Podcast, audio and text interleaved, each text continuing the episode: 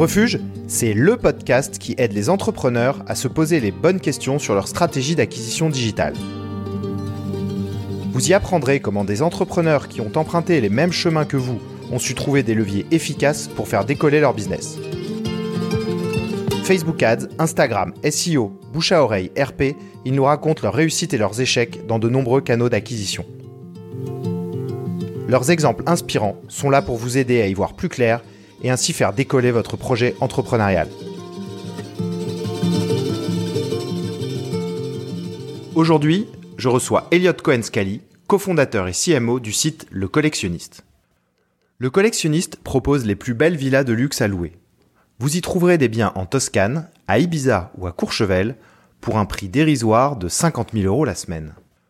Dans cet épisode, Elliot nous décrit comment ils ont su déployer une stratégie d'acquisition personnalisée et efficace pour toucher une audience de gens aisés. Il nous raconte également comment le collectionniste, loin d'être un simple Airbnb du luxe, s'est positionné comme une marque différenciante, offrant une expérience unique de voyage à ses clients. Je vous souhaite une très bonne écoute. Salut Elliot. Salut, ça va? Ouais, très bien. Merci euh, d'avoir euh, accepté euh, mon invitation pour, pour enregistrer un épisode. Ben, merci à toi. Ça va? Très bien, et toi? Ouais, très nickel. Tu es fan de foot? Pas du tout. Ah, ok. Je dis ça parce qu'on enregistre, on enregistre l'épisode le lendemain de la de l'élimination du PSG contre Manchester City, donc. Ouais, non, un, plutôt fan de un de mes dévots. T'es plutôt fan de musique parce que t'es es plutôt es équipé d'un bon micro. Ouais, ouais, plutôt fan de musique, pas mal de guitare. Ah, cool. Euh, écoute, Elliot, je te propose de commencer par te par une présentation de toi. Avec plaisir. Euh, moi, je m'appelle Elliot Cohen-Scali. Euh, j'ai 30 ans. Euh, j'ai vécu dans pas mal d'endroits. J'ai vécu à Londres. J'ai fait mes études à Londres au début, puis à San Francisco et après à Shanghai. Euh, je suis rentré en France, euh, un peu passionné par le web dans tout ça, et j'avais commencé à, développer des premières aventures digitales avec un webzine de luxe qui avait bien marché. On faisait euh, plus d'un million d'impressions par semaine sur sur le webzine. C'était assez c'était assez marrant jusqu'à ce que que Facebook change leurs algorithmes et en même temps aussi euh, créer un un événement qui a, qui a parcouru le monde puisqu'on avait plus de 50 villes actives à la fin, euh, qui s'appelait Drink Entrepreneur. Où on réinitiait des entrepreneurs tous les premiers jeudis du mois euh, partout dans le monde, euh, avec des villes qui, accueillent, qui accueillaient plus de 500 entrepreneurs tous les jeudis, donc c'était assez dément. Euh, et 50 bénévoles qui nous aidaient surtout dans, dans, à Buenos Aires, à Shanghai, à San Francisco, à Paris, à Londres. C'était assez marrant, euh, en tout cas une belle expérience. Et euh, à travers justement le webzine, il, il se trouve que j'ai rencontré un de mes deux euh, associés qui est, euh, plus opérationnel dans l'entreprise, mais qui s'appelle Olivier, qui avait commencé à développer le collectionnisme, mais, euh, dans les premières lignes, on va le dire, et, que j'ai rejoint justement pour développer ce projet en se disant qu'on avait un boulevard devant nous et qu'on pouvait faire une très belle boîte. Euh, voilà, moi je suis, euh, je, suis passionné par le monde du web, du digital et les business models qui se sont créés dessus depuis les dix dernières années. Euh, J'étais intimement persuadé aussi que dans le luxe et dans le digital, il y avait encore beaucoup d'univers à créer. Euh, mais c'est ce qui m'a amené à travailler sur euh, notamment le webzine dont je parlais et le collectionniste. et, et voilà, j'ai très, je pense que je suis quelqu'un de très curieux qui aime qui aime se renseigner sur pas mal de choses et essayer de comprendre un peu quelles sont les nouvelles dynamiques et de suivre toutes les trends qui peuvent, qui, qui, qu'on peut voir un peu dans le digital aujourd'hui. Et alors du coup, en 2013, euh, avec cet associé, maintenant vous êtes trois, vous avez créé le collectionniste. Euh, est-ce que tu peux présenter un petit peu, enfin rapidement, ce qu'est le collectionniste? Bien sûr. Euh, en gros, c'est parti d'un constat assez simple. Hein. Euh, aujourd'hui, on s'est dit qu'il y avait un déficit de confiance très important dans l'industrie. Euh, en 2013, il y avait vraiment euh, un gap pour réussir quand on était à New York, à Londres, à Hong Kong, dans tous ces endroits où, des gens gagnent beaucoup d'argent et, et, souhaitent quand même partir en vacances. C'était compliqué de trouver un bien aux quatre coins du monde qui était très très quali et en même temps qui avait des services associés qui étaient du même niveau de qualité. Euh, et du coup, on s'est dit qu'on allait vraiment créer une marque référente qui allait avoir la meilleure expérience client sur le marché euh, pour justement offrir un service euh, aux quatre coins du monde. Aujourd'hui, en tout cas, principalement en Europe, mais on espère bien sûr être aux quatre coins du monde demain pour ce faire. On a changé quatre fois de business model, donc ça a été quand même long et fastidieux d'arriver à quelque chose qui qui soit économiquement viable et qui serve la mission que je viens de décrire. Et, et finalement pour aujourd'hui effectivement être leader dans, dans plus d'une dizaine de destinations en Europe, avoir passé le cap des 100 employés il y a pas longtemps. Euh, et, euh, et, effectivement euh, être sur une, une, une, croissance depuis janvier quasiment à trois chiffres mois par mois en year to year. Ok. Euh, pour clarifier, quand tu parles de, de domaine et de, enfin, dans quel secteur vous vous êtes dans le tourisme, vous êtes dans le dans la location, comment tu On est on est vraiment dans le tourisme. On est on est alors on est agent immobilier euh, parce qu'en fait en France euh, on est légalement contraint d'être agent immobilier euh, pour réussir à opérer. Et ça offre aussi beaucoup de garanties euh, tant aux clients et aux propriétaires d'être agent immobilier plutôt qu'être par exemple euh, euh, un pur software, hein, on va le dire entre entre deux entre deux parties. donc on a des garanties qui sont beaucoup plus fortes en tant qu'agent immobilier. et effectivement, notre mission c'est vraiment du tourisme, hein, c'est vraiment d'offrir la meilleure expérience de voyage et de vacances à chaque à chaque stay qu'on peut offrir à nos guests. Donc c'est vraiment c'est vraiment du tourisme pour moi.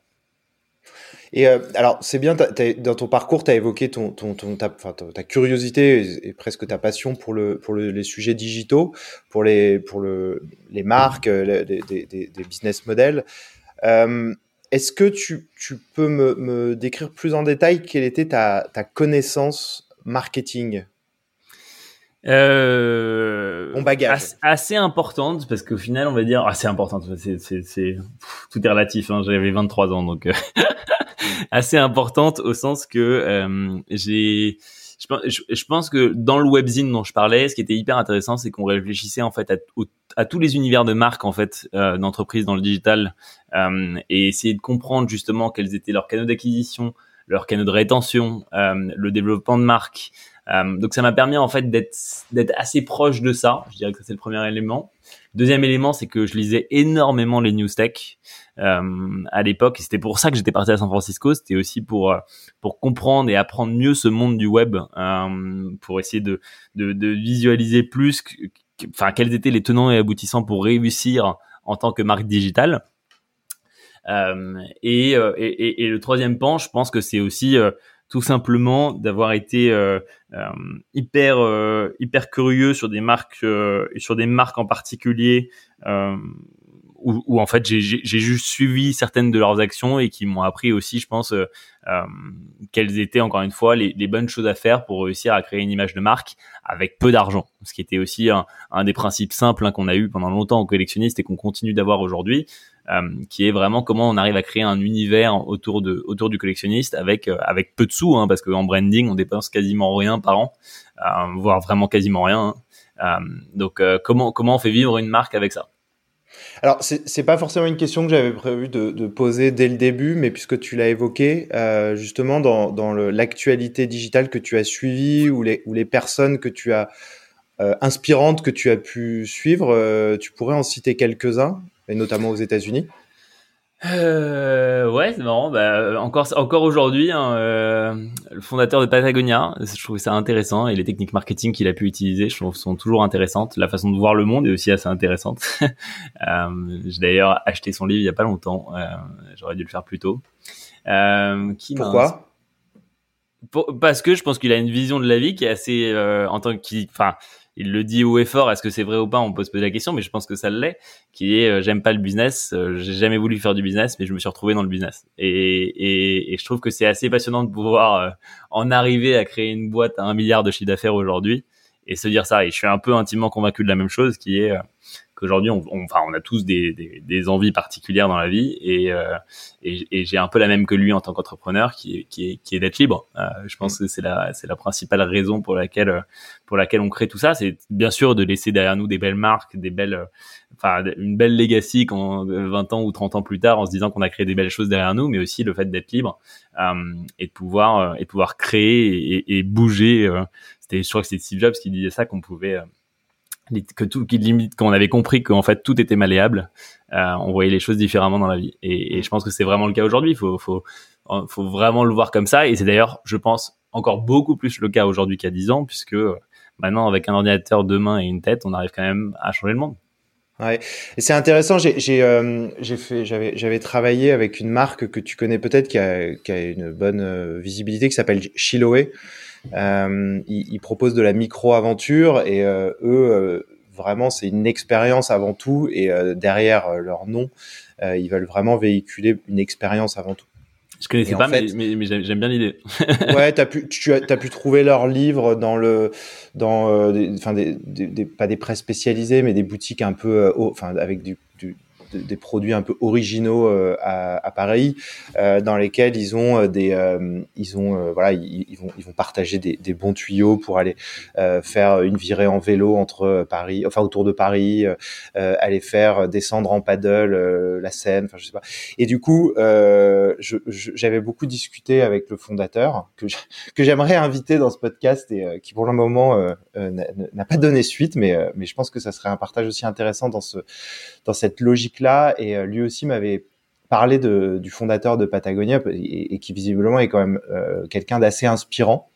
Très inspirant, je euh, pense, ouais. Très inspirant. personnellement, je, je connais pas suffisamment. Je, je, devrais aussi m'y intéresser. Et je, je, enfin, régulièrement, des, des personnes avec qui j'échange en, en parlent, euh, comme voilà, ce, ce, ce côté, euh, enfin, relié business et, et, la vie en fait, enfin, et la vie qu'on a dans tous les, dans la vie de tous les jours. Clairement.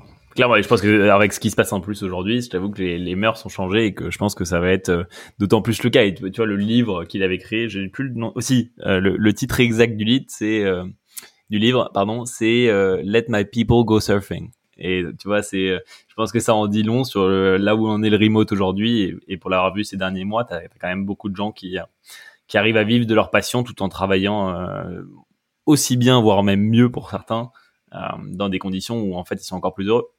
Mm. Bah écoute, c'est euh, c'est assez intéressant. On va on va pas forcément parler de, de tu vois de, du côté remote et, de enfin c'est pas un podcast euh, euh, qui a vocation à, à, parler de, de non de, du monde travail même si je trouve que c'est super intéressant et ça a un impact.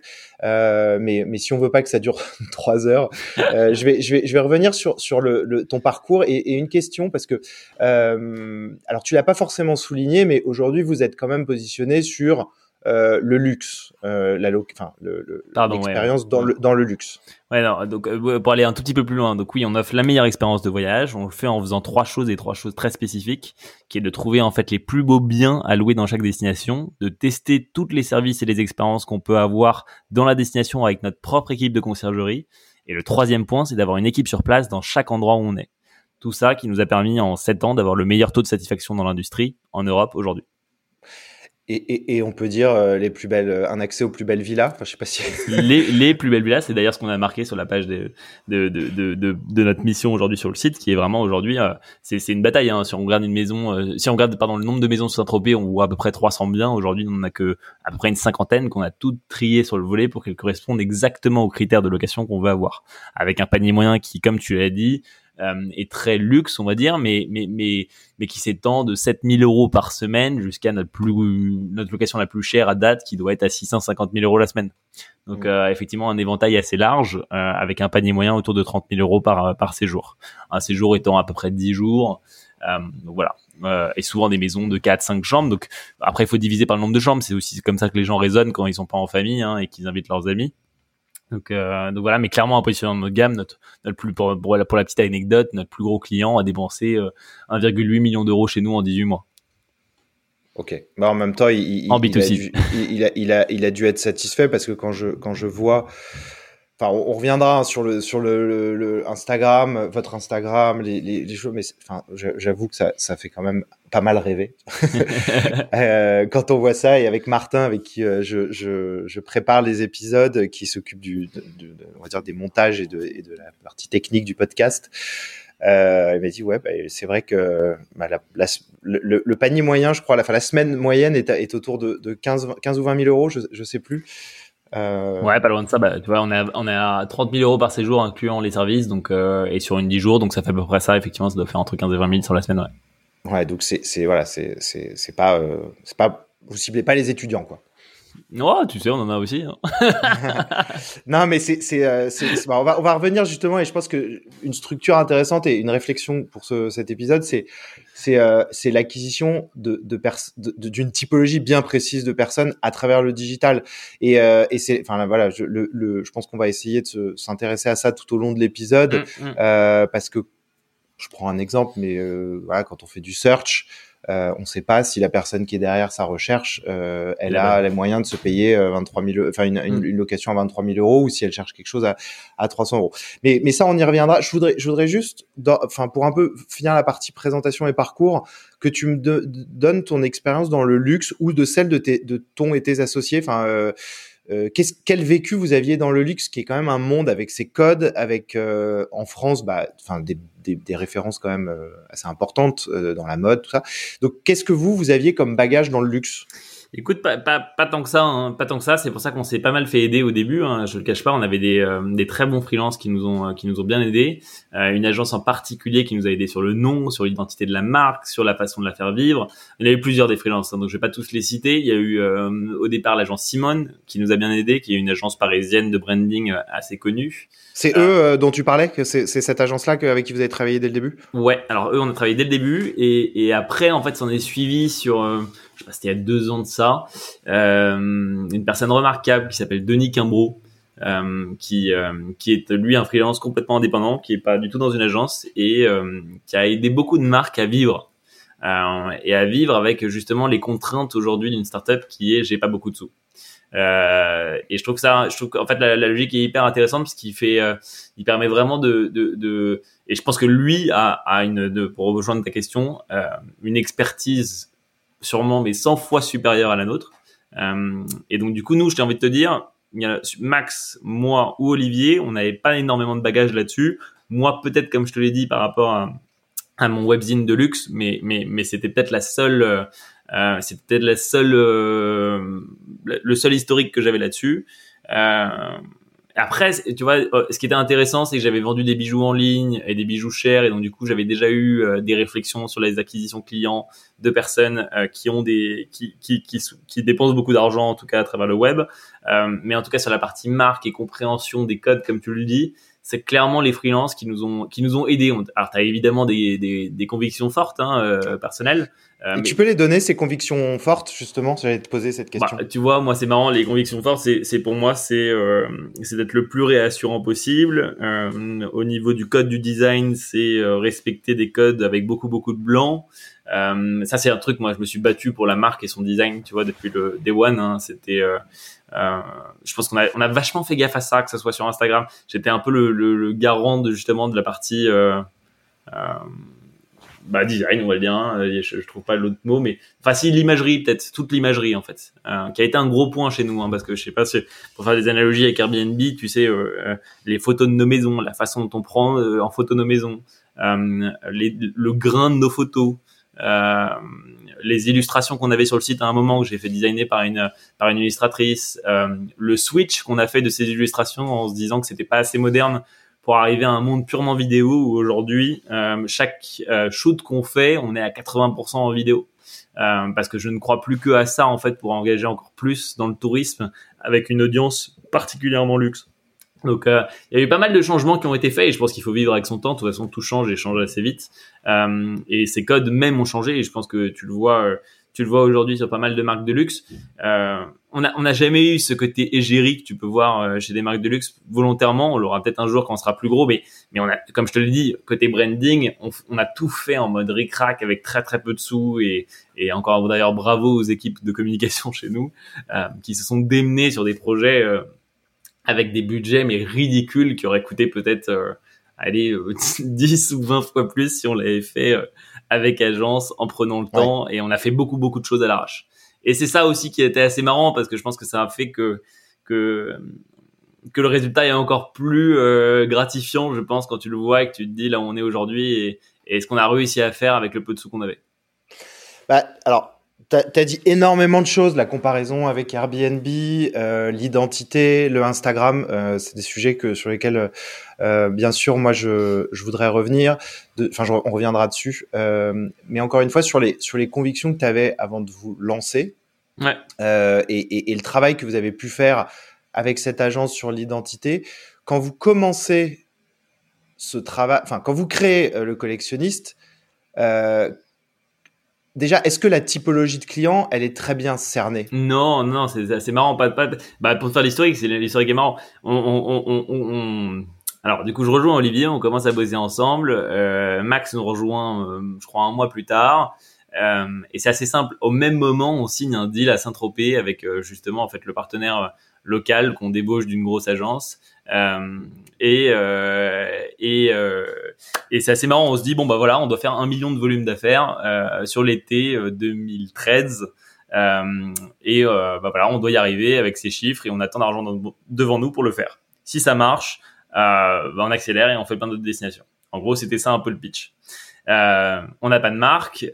Agent Simone nous a trouvé en brainstorm un nom qui s'appelle le collectionniste, une conviction forte à ce moment-là de se dire que c'est un nom bien choisi puisque ce n'est pas luxuryvillarentals.com, tu vois, par exemple. Mm. Euh, donc une conviction forte de vouloir faire vivre une marque plutôt qu'en fait une plateforme. On est créateur, on n'est pas distributeur, et c'est d'ailleurs ce qu'on fait aujourd'hui, puisque on garantit l'expérience client de A à Z avant, pendant et après séjour. Euh, et c'est ça qui est important, c'est vraiment d'être, d'être, d'être vraiment, de contrôler toute la chaîne. Ça nous a permis d'installer encore beaucoup, beaucoup plus la marque tout au long de ce funnel, afin en fait de, de faire vivre la marque de manière beaucoup plus importante. Et donc ces techniques d'acquisition justement au début, euh, on commence à lancer un petit peu d'AdWords, euh, on teste des partenariats avec des agences et des concierges clés un peu partout dans le monde. Euh, on a bien sûr le bouche à oreille qui, qui nous aide avec, euh, avec notre entourage, mais pas tant que ça, parce qu'en fait, on voulait pas trop utiliser le réseau, tout simplement parce qu'on s'était dit, si notre business model est basé sur le réseau pour réussir à trouver des gens riches, bah en fait, on, on va y arriver. Euh, et, et ça va pas être en fait un, des vrais unit economics qu'on a besoin d'avoir sur un business comme le nôtre pour essayer de comprendre euh, vraiment si on a un potentiel business qui est énorme devant nous. Euh, et, du coup, au final, euh, on, a, vraiment fait beaucoup de search au début. Beaucoup d'AdWords. On avait un peu de sous. Hein, on avait on avait au même moment en fait que signé le mec à Saint-Tropez, on avait on avait levé une toute petite levée de fonds, mais bon quand même qui nous a permis de lancer cette boîte, euh, qui était de 280 000 euros, un truc comme ça. Euh, et avec ces 280 000 euros, on a effectivement, je crois, au moins dépensé, je dirais 30% de ça en search, mais pour générer finalement le million de volume d'affaires la première année, enfin le premier été, et qui nous a permis d'atteindre notre objectif. Et après, juste pour finir, ce qui était assez marrant, c'est que trois mois plus tard, euh, donc entre entre janvier et juin, trois mois plus tard, euh, s'en est passé plein de nouveaux canaux d'acquisition auxquels on s'attendait même pas. Typiquement, je vous donne l'exemple, il y avait aucune plateforme de luxe euh, à l'époque euh, sur le marché, euh, et particulièrement spécialisée comme nous on peut l'être. et on obtient un article dans le Figaro, hyper long, nous mettant en fait sur un piédestal comme la référence aujourd'hui, et, ça, ça, nous a, en fait, ça nous a ouvert le monde de la presse ce qu'on n'a jamais d'ailleurs arrêté depuis, en France, au UK à un moment, aux US à un moment, et en France qui est toujours active aujourd'hui. Et c'est vrai que la presse nous a énormément aidé à ce moment-là. On a eu, je crois, 700 calls dans la journée. Euh, donc c'est quand même pas rien. euh, et avec ces 700 calls, on a eu plein de nouveaux propriétaires, plein de nouveaux clients, et euh, tout ça en fait euh, à travers le contact d'un contact. Euh, je pense que ça, en tout cas, ça a installé la marque trois mois après vraiment le départ de l'activité. Mm. Ben, enfin, je pense que là, tu as, dit pas mal de choses. Il y a, il y a le premier niveau qui est, euh, en tant qu'entrepreneur, de rapidement de sortir de son réseau. Parce qu'en fait, finalement, quand on veut trouver son marché, euh, il y a un moment où les gens de son entourage, que ça soit pour les conseils, pour euh, demander euh, qu'est-ce que tu penses de ce site, qu'est-ce que tu penses de mon Instagram, c'est ça c'est une recommandation qu'on peut partager à pas mal d'entrepreneurs, c'est que les, les, les, les, recommandations de son entourage sont souvent à bannir. Euh, s'ils sont pas dans le marché, c'est pas d'eux qu'il faut écouter les retours, c'est des clients qui sont susceptibles d'acheter le produit. Et je pense que ça c'est un partage qui est extrêmement intéressant euh, quand tu te lances et, euh, et, de, savoir en fait écouter les bonnes personnes. Tout à fait, euh, clairement. Et ça, nous, on a même fait une mission à l'époque aussi, encore une fois avec un agent, euh, pardon, une agence plutôt un indépendant qui s'appelait Hypergos. Je sais pas si le mec travaillait encore là-dessus, qui ne faisait que ce que tu viens de dire. C'est-à-dire qu'en en fait, euh, il nous aidait de manière quanti et quali à faire des interviews de nos clients qui, comme tu l'imagines, ont des vies assez démentes et donc du coup le temps est compté pour réussir à donner des interviews à Max Elliott et Olivier pour essayer de comprendre quels sont euh, les véritables points clés qui vont faire que leur expérience va être drastiquement différente. Euh, et donc du coup, mais qui a été passionnante parce qu'on a réussi à travers, tu vois, une base de clients qui est toute petite. Hein, nous, c'est ça qui était génial. Il y avait très peu de clients. Donc on a réussi à créer des liens humains en plus avec nos clients à ce moment-là, créer de la rétention encore plus forte du fait qu'en fait euh, on avait passé un moment hyper agréable et moi j'ai passé beaucoup de temps à Londres et à New York dans dans les cinq dernières années justement pour créer un lien encore plus fort avec nos clients Euh, et en allant déjeuner avec eux, en passant du temps avec eux. D'ailleurs, tu vois, chose que le remote ne permet plus aujourd'hui. Euh, mais mais c'est vrai que c'était assez dément parce que quand tu quand, as ton top 100 clients comme on a aujourd'hui et que tu as un lien familier euh, avec eux, bah en fait, t'as, tu gagnes énormément dans tout le temps marketing que tu peux faire chez toi et se dire euh, faire des landing pages et faire des AB tests dessus, essayer de tester des mots, des, des wordings différents, des façons d'acquisition différentes. Plus tu passes de temps avec tes clients, plus tu comprends qui ils sont, plus tu comprends qui ils sont, plus tu trouves les cadeaux d'acquisition pertinents pour les toucher. Et tu rentres dans leur, dans leur tête. Euh, je voudrais juste terminer un sujet qui, qui reste en suspens parce qu'on y a quelques digressions, mais elles, elles, sont super intéressantes et je pense qu'on va les évoquer. C'est le, le travail que vous aviez fait de d'identité avec l'agence au tout début. Ouais. Euh, je veux juste voir comment vous euh, ça vous ça vous a donné une ligne de conduite cohérente et, et comment ça vous a ça a dicté vos actions euh, entre 2013 et aujourd'hui avec les évolutions qu'il y a peut-être eu, qu'il y a peut-être pu avoir euh, Écoute, moi je dirais, c'est marrant quand je le, quand je quand je parle avec des investisseurs et avec beaucoup d'autres gens, on a, on a, on a créé plein de choses dans ces, dans ces sept ans et demi. Euh, mais la plus belle asset qu'on a créée, c'est notre marque. Je pense que déjà, ça, tu vois, pour, pour te répondre, c'est, ça, ça, ça a été le fil rouge de se dire, on, est, on ne crée pas une marque, nous, les gens disent que nous sommes une marque. Et ça, c'était une des convictions, pardon, excuse-moi que j'aurais dû dire le début. C'est, c'est pas nous qui allons créer la marque. C'est les gens qui vont dire qu'on est une marque et, et, et, pour ce faire, on a intérêt à être excellent sur l'expérience client. Comme beaucoup de marques, hein, quand tu regardes Zappos, tu vois, on s'est inspiré de, de plein d'autres business models dans des mondes très très différents, en se disant que s'ils avaient réussi à en être là aujourd'hui, c'était principalement, principalement par l'expérience client. Euh, et des clients satisfaits, on préférait largement avoir, tu vois, 10 clients satisfaits que 100 clients moyennement satisfaits. Euh, donc ça, c'était une conviction forte qui a fait que, je pense, tout le long, et après, il y avait la partie économique qui est bien sûr rentrée en jeu, qui est, OK, à quel prix à quel prix on est, on est susceptible d'offrir la meilleure expérience client pour que ça soit économiquement viable pour le collectionniste et qu'on puisse être profitable un jour euh, tout en ayant une croissance à plus de 100% par an. C'est en gros ça aussi pareil, c'était un peu le pitch de l'époque euh, et qu'on a réussi. Hein. C'est encore une fois, je, là je nous dis bravo pour le coup. Euh, ça a été le fil directeur de se dire ok, euh, on ne transgresse pas sur sur sur sur ça. On doit faire tant de pourcents de croissance pour réussir à vivre parce que sinon en fait on n'intéressera jamais le monde des VC et on ne pourra jamais lever le pognon qu'on doit aller pour aller encore plus vite. Et en même temps, on ne doit pas transiger sur l'expérience client parce que c'est ça qui nous permet de vivre en tant que marque aujourd'hui et qui nous continue et qui continuera de nous faire vivre euh, pour faire en sorte que les gens parlent de nous, qui est aujourd'hui un truc énorme. Hein. Le word of mouth dans nos canaux clients, propriétaires comme clients, tu as des network effects de malades. C'est l'avantage de notre business, c'est quand tu regardes côté propriétaire sur certains marchés, ils se connaissent tous. Tu vas à Saint-Tropez, tu as tes voisins, tu les connais, tu leur parles. Tu vas à Ibiza, c'est pareil. Tu vas au Cap Ferret, c'est pareil. Tu vas à Comporta, c'est pareil. Client, c'est la même chose. Euh, et en fait, quand un client vient dans une maison, loue une maison, il fait un dîner chez lui, il dit ah mais comment t'as trouvé cette maison? Et bam, en fait, euh, le collectionniste sort. Euh, et, encore une fois, dans des moments comme cela, il a le choix entre dire j'ai loué par le collectionniste, c'est pas mal, ou il a le droit entre le dire j'ai loué avec le collectionniste, c'est la plus belle location que j'ai fait de ma vie. Ça, répond à la question?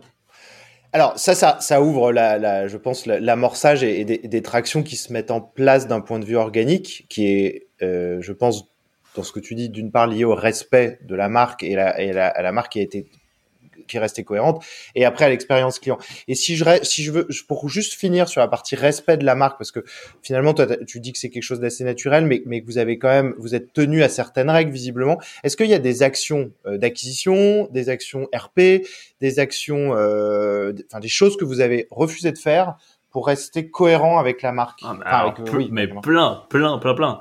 Euh, la, la, la, plus, je pense le principal point que je peux te dire aujourd'hui, euh, c'est le discount. On n'a jamais fait un discount visible en 7 ans et demi.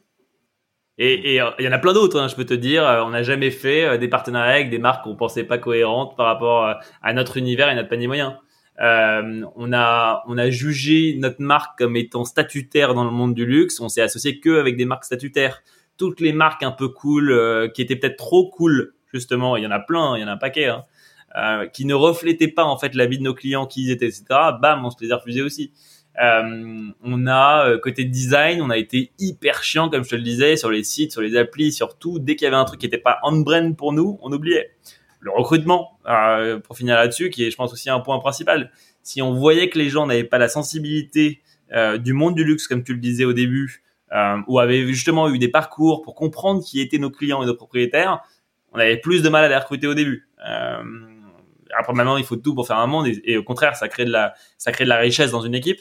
Euh, et, et, ça nous a permis d'ailleurs de, de, grandir sur d'autres aspects, de, de prendre d'autres gens qui avaient d'autres profils euh, à, posteriori. Mais au début, quand tu dois essayer de te dire, euh, je suis une marque de luxe et il faut que je, il faut que tout le monde le comprenne.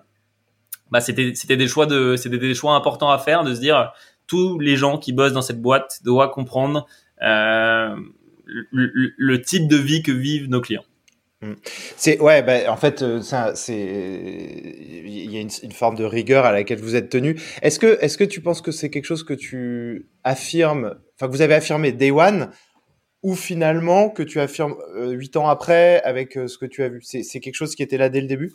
Je pense qu'il était là dès le début, mais notre niveau de qualité euh, de travail perso était pas le même. Donc si tu veux, quand je regarde ce qu'on a fait il y a sept ans, pour le dire autrement, j'en suis pas le plus satisfait, alors que je pense qu'à l'époque je trouvais ça trop bien. euh, et on a sûrement fait des choses extraordinaires aussi, donc je vais pas, je vais pas cracher dans notre dans notre boulot, mais mais euh, mais mais mais c'est clair qu'aujourd'hui je suis encore beaucoup plus satisfait de ce qu'on a créé et de là où on en est et de, du type de médias qui sortent chaque jour de cette entreprise.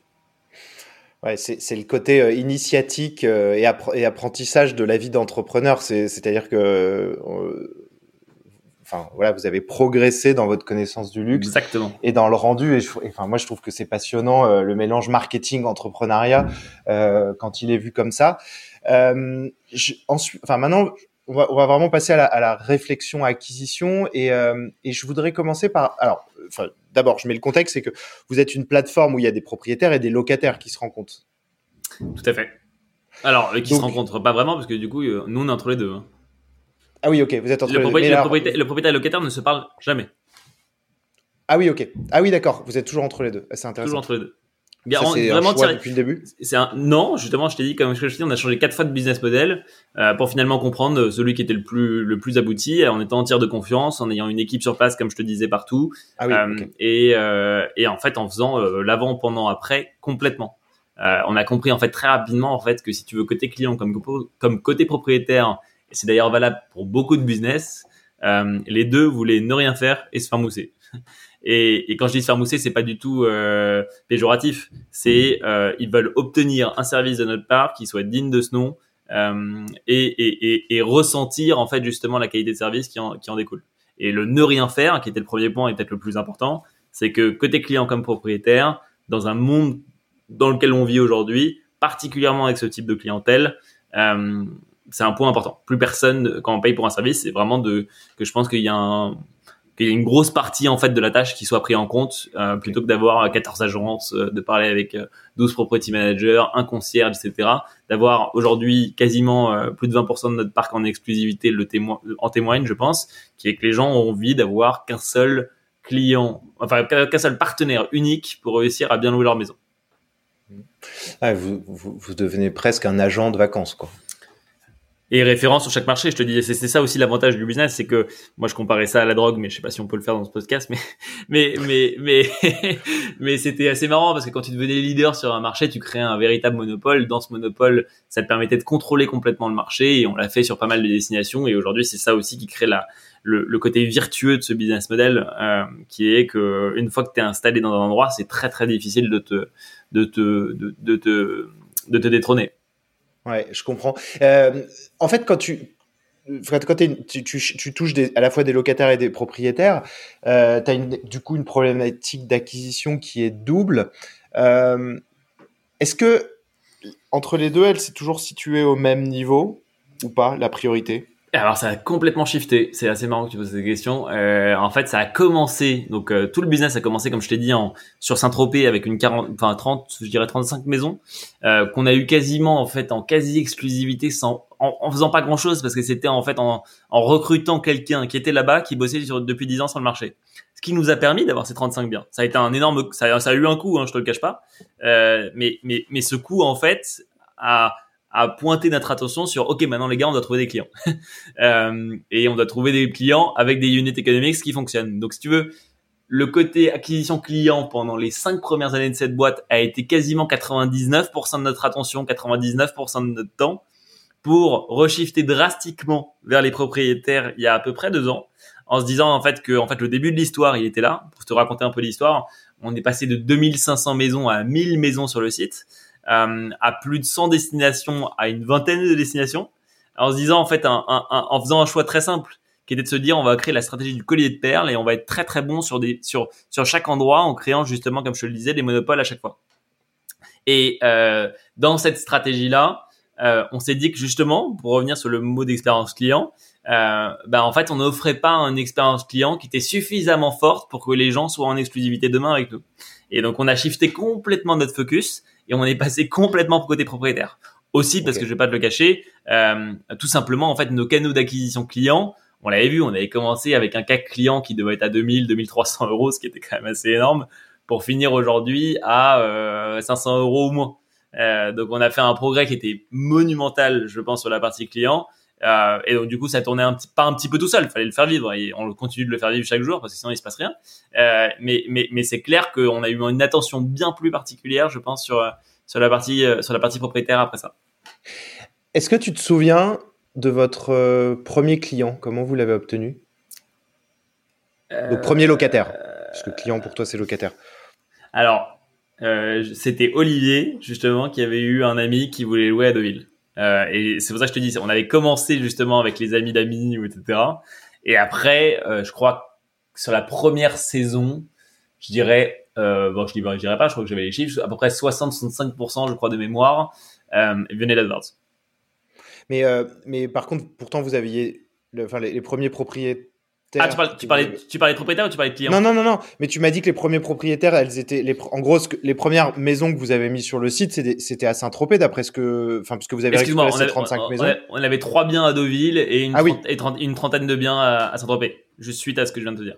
Ok. Et le premier, alors, le premier locataire qui n'est pas d'un réseau euh, d'amis, de proches, euh, c'est AdWords. C'est AdWords, clairement.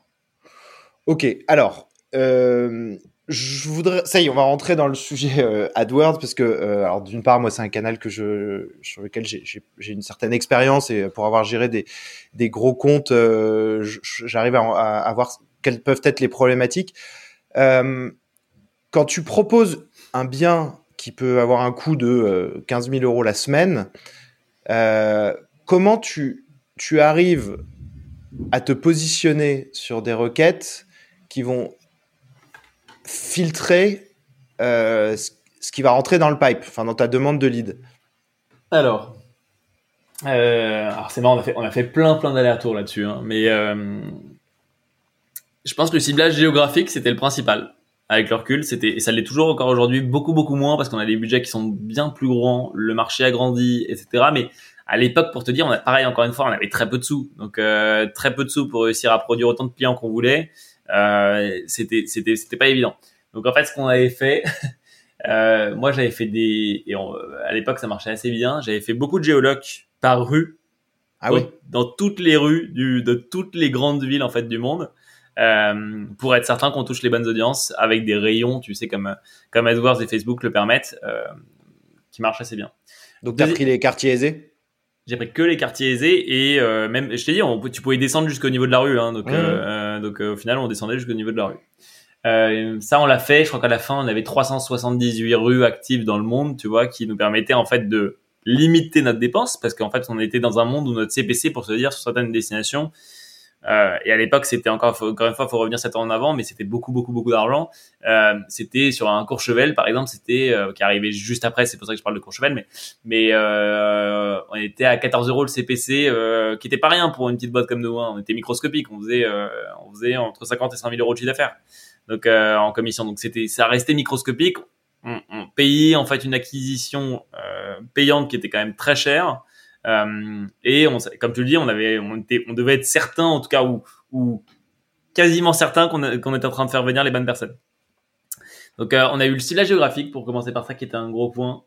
on a eu le ciblage par langue, qui a été un énorme point, qui a été un énorme développement aussi, parce qu'en fait, on s'est tapé de traduire tous les mots-clés dans toutes les langues, et je te cache pas qu'en russe, en arabe, etc., c'était pas évident de trouver tous les mots-clés, les bonnes nomenclatures, les bonnes façons de, les, les bonnes façons qu'utilisent nos clients pour en tout cas chercher un bien sur Internet.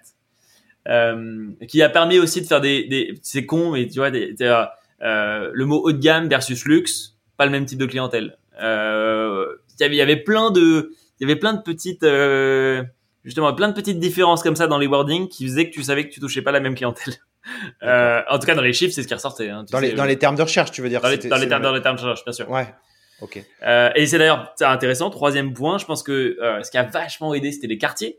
Euh, au lieu de parler de Saint-Tropez, on allait directement parler des quartiers ciblés où on savait que la clientèle la plus aisée allait venir dans la destination. Donc, euh, par exemple, à Saint-Tropez, il y a un endroit qui s'appelle les parcs de Saint-Tropez et euh, qui clairement attire les gens qui ont les plus hauts paniers moyens. Typiquement, bah, il y en a une dizaine comme ça. Hein, c'est pour ça que je te, parle de ça. Et donc, tu multiplies par une vingtaine de destinations, ça commence tout de suite à faire des, campagnes assez intéressantes par quartier où justement tu ne vas cibler que les personnes qui ont, euh, qui des paniers moyens les plus intéressants. Ok. Donc concrètement, alors pour préciser pour les, auditeurs, c'est qu'il y, a une question de, location géographique, enfin de zone géographique, parce que tu as des, vous avez quand même pas mal de locataires qui sont des clients étrangers. 80% en valeur pré-Covid. Voilà. Euh, et maintenant? Beaucoup moins. Enfin, pas beaucoup moins. Ça, euh, les derniers chiffres que j'ai fait début d'année, je crois qu'on était, bah, mais ça compte pas, c'est 2020. Je pense que restons sur ces chiffres parce qu'au final, c'est les vrais chiffres, tu vois. Ouais, donc y y a, ça veut dire que euh, donc première question, c'est tu vas tu vas chercher des, des, des, des, locataires étrangers avec des biens qui sont au départ euh, majoritairement en France ou il y a euh, dans le monde entier déjà? Alors je parlais pas forcément de propriétaires, hein, je parlais de clients là euh, quand je Ouais ouais, je sais. Non non mais mais après oui mais du coup eux, ils veulent venir en, France a priori, c'est pour venir passer leurs vacances en France. Exactement, ils veulent venir en France exactement. Voilà. Donc, Donc toi tu avais des biens enfin les, les, biens dont vous disposiez, ils étaient en France. Et par exemple, tu vas identifier, enfin pour, pour clarifier la, la stratégie que vous avez menée, c'est que tu vas prendre dans les rues de Manhattan les personnes les plus aisées qui vont taper euh, euh, house euh, à Courchevel ou villa à Courchevel. Euh, donc la personne est géographiquement à Manhattan, dans la rue que tu as choisie, et sa requête va traduire sa volonté de faire de passer une semaine de vacances a priori luxueuse en France. Tout à fait. Et dans, après, dans un endroit encore plus précis, quoi. Et après, encore une fois, on parle de 7 ans de 7 ans d'acquisition client sur AdWords, donc il s'en est passé plein plein de choses. On a fait euh, du GSP qui a plutôt bien marché. On a fait énormément de displays sur des audiences hyper ciblées. On a fait, euh, on a fait euh, ce dont je voulais parler tout à l'heure, les audiences aussi. On s'est rendu compte qu'il y avait des multiples d'audiences quand, quand, on allait voir certains types d'audiences qui marchaient super bien. On l'a fait sur Facebook aussi, ça, ça a super bien marché. Où en fait, on a pris chaque verticale du luxe euh, avec des requêtes très précises telles que Roman et Conti pour ceux qui connaissent le vin ou ce genre de choses. Et on allait taper que dans ces gens-là qui étaient des micro micro micro bases sur Facebook. Mais ce qui était parfait c'est ce qu'on voulait hein, donc euh, pour être certain de toucher les bonnes personnes. Euh, voilà voilà un petit peu. Mais après encore une fois on, peut on peut s'étaler dessus. Euh, moi c'est vrai que le, le, ce qui a très très très très bien marché au début de la boîte Aujourd'hui, c'est moins le cas parce qu'on, enfin, si, enfin, ça marche, mais c'est, mais on a, on a, on a plus, euh, on a une image de marque qui est un tout petit peu plus forte, donc ça a un peu changé. Mais euh, c'était le retargeting. Le retargeting marchait énormément. On faisait beaucoup, beaucoup, beaucoup de retargeting avec, euh, avec beaucoup de créa display, avec des, des, des phrases choc pour réussir à, à, justement dans la période de de, de, de, dans le sales process, quoi, réussir à se dire que sur 14 ou 20 jours, euh, la personne avait vu les bénéfices clés de notre offre pour réussir à, à se dire, OK, c'est bon, j'y vais. Euh, ça reste quand même des sommes conséquentes. On a un délai avant conversion qui était quand même de, de, de, de 14 jours en moyenne. Donc, on avait 14 euh, jours pour convertir, ce qui est, ce qui est quand même relativement... On avait 90% des gens qui faisaient une conversion dans la première visite, ce qui était génial. Euh, 14 jours avant délai conversion, donc on avait 14 jours pour réussir à les convaincre, quoi je peux rester sur le SEA, sur les, les, les, les, les annonces payantes sur Google. Ouais. Quand, tu quand, quand vous comment alors je pense que cette stratégie extrêmement euh, précise, euh, segmentée, euh, bah, elle est très maligne parce que du coup, bah, elle vous permet de, de mettre votre budget au bon endroit.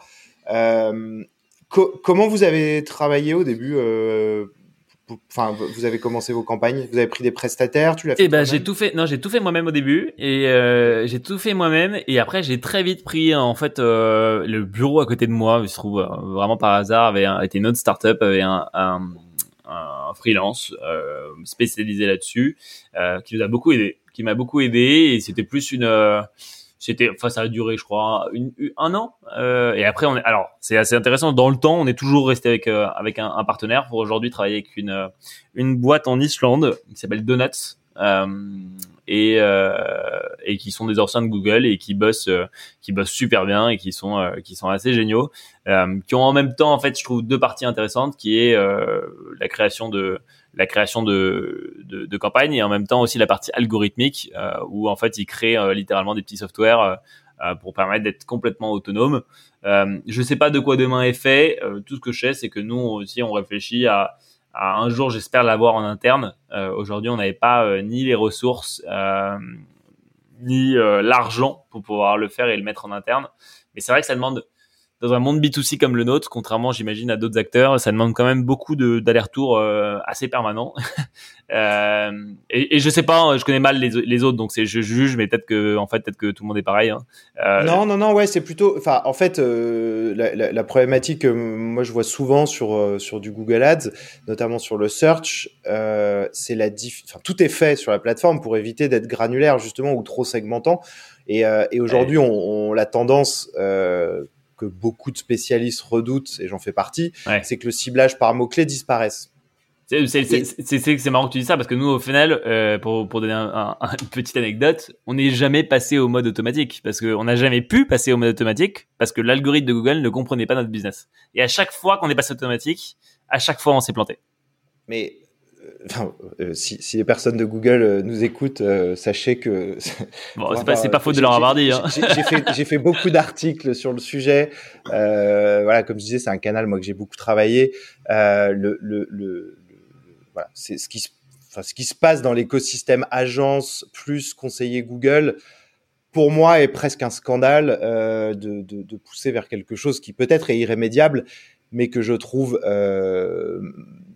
enfin trompeur. Enfin, c'est des, des conclusions hâtives en disant passer au Stargate CPA, ça va mieux marcher. C'est ni démontré. Ça dépend complètement de la façon de, de, de, travailler, des objectifs. Et dans ton cas, si, enfin dans votre cas, si on reprend ce que vous avez fait au tout début, qui est malin, par exemple, d'aller cibler euh, Villa à Courchevel ou, euh, ou Villa à Saint-Tropez, je sais pas si c'était vraiment des requêtes que vous cibliez vraiment particulièrement, et eh ben demain, si ça se trouve, ça, ça sera plus possible parce que Google va dire non, non, moi, tu, tu veux dépenser chez moi, tu peux plus aller vraiment sur cette requête, mais tu vas aller de façon globale. Tu vas être obligé d'aller large sur euh, location à Saint-Tropez. Et là, bah, ton ciblage que tu as évoqué, il va devenir impossible. Mais c'est pour ça que je pense que beaucoup de gens euh, aujourd'hui, et nous les premiers, hein, essayons de voir notre marketing vraiment de manière 360 avec plein de leviers qu'on a activés euh, au fur et à mesure des années pour se dire que Bon, je te cache pas, on est encore hyper dépendant d'eux, il hein, n'y a pas de débat. mais, euh, mais, mais comme 99% des business aujourd'hui, donc euh, je pense que c'est pas c'est pas c'est pas un frein, mais comme tu le dis, ton, ton, ton, ton exemple est bon. Je pense qu'effectivement, ça serait ça serait ça serait problématique.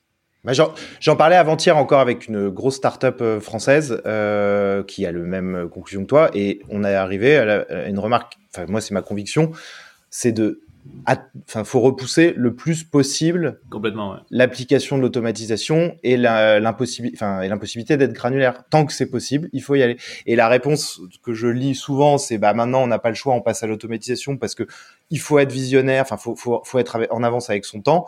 C'est c'est faux. Enfin, c'est, tu vois, si en bourse tu as une opportunité, bah tu la prends. Tu vas pas euh, voir le futur s'il est pas encore, euh, s'il te fait pas euh, bénéficier de quelque chose. Donc, bon, enfin moi c'est un sujet sur lequel je suis assez passionné. Ouais. J'en sors peu à peu parce que maintenant, moi, je veux accompagner des entrepreneurs plus sur la, leur stratégie d'acquisition de façon un peu plus globale.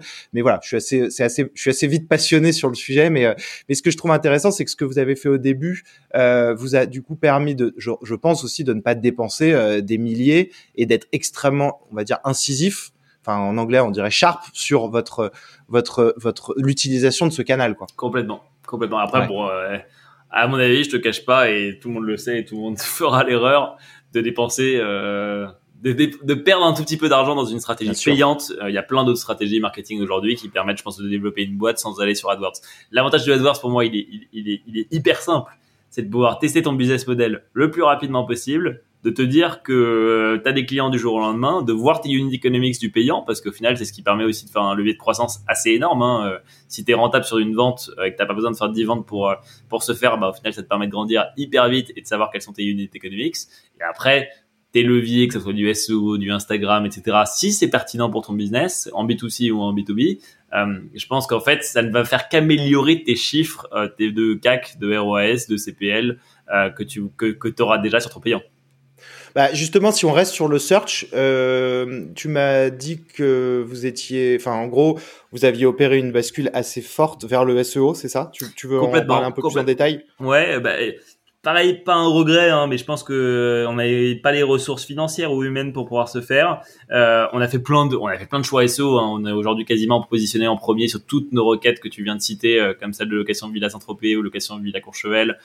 Sur le marché français, en tout cas, Belgique, Suisse, nous c'est facile. Hein. On a 80% de nos clients qui viennent de 5 villes dans le monde. Ce qui a beaucoup aussi aidé, tu sais, une fois qu'on a compris ça, pour aller cibler nos clients de la bonne façon sur AdWords, qui était New York, Londres, Paris, Belgique et euh, Bruxelles. Euh, pardon, euh, Bruxelles et Genève.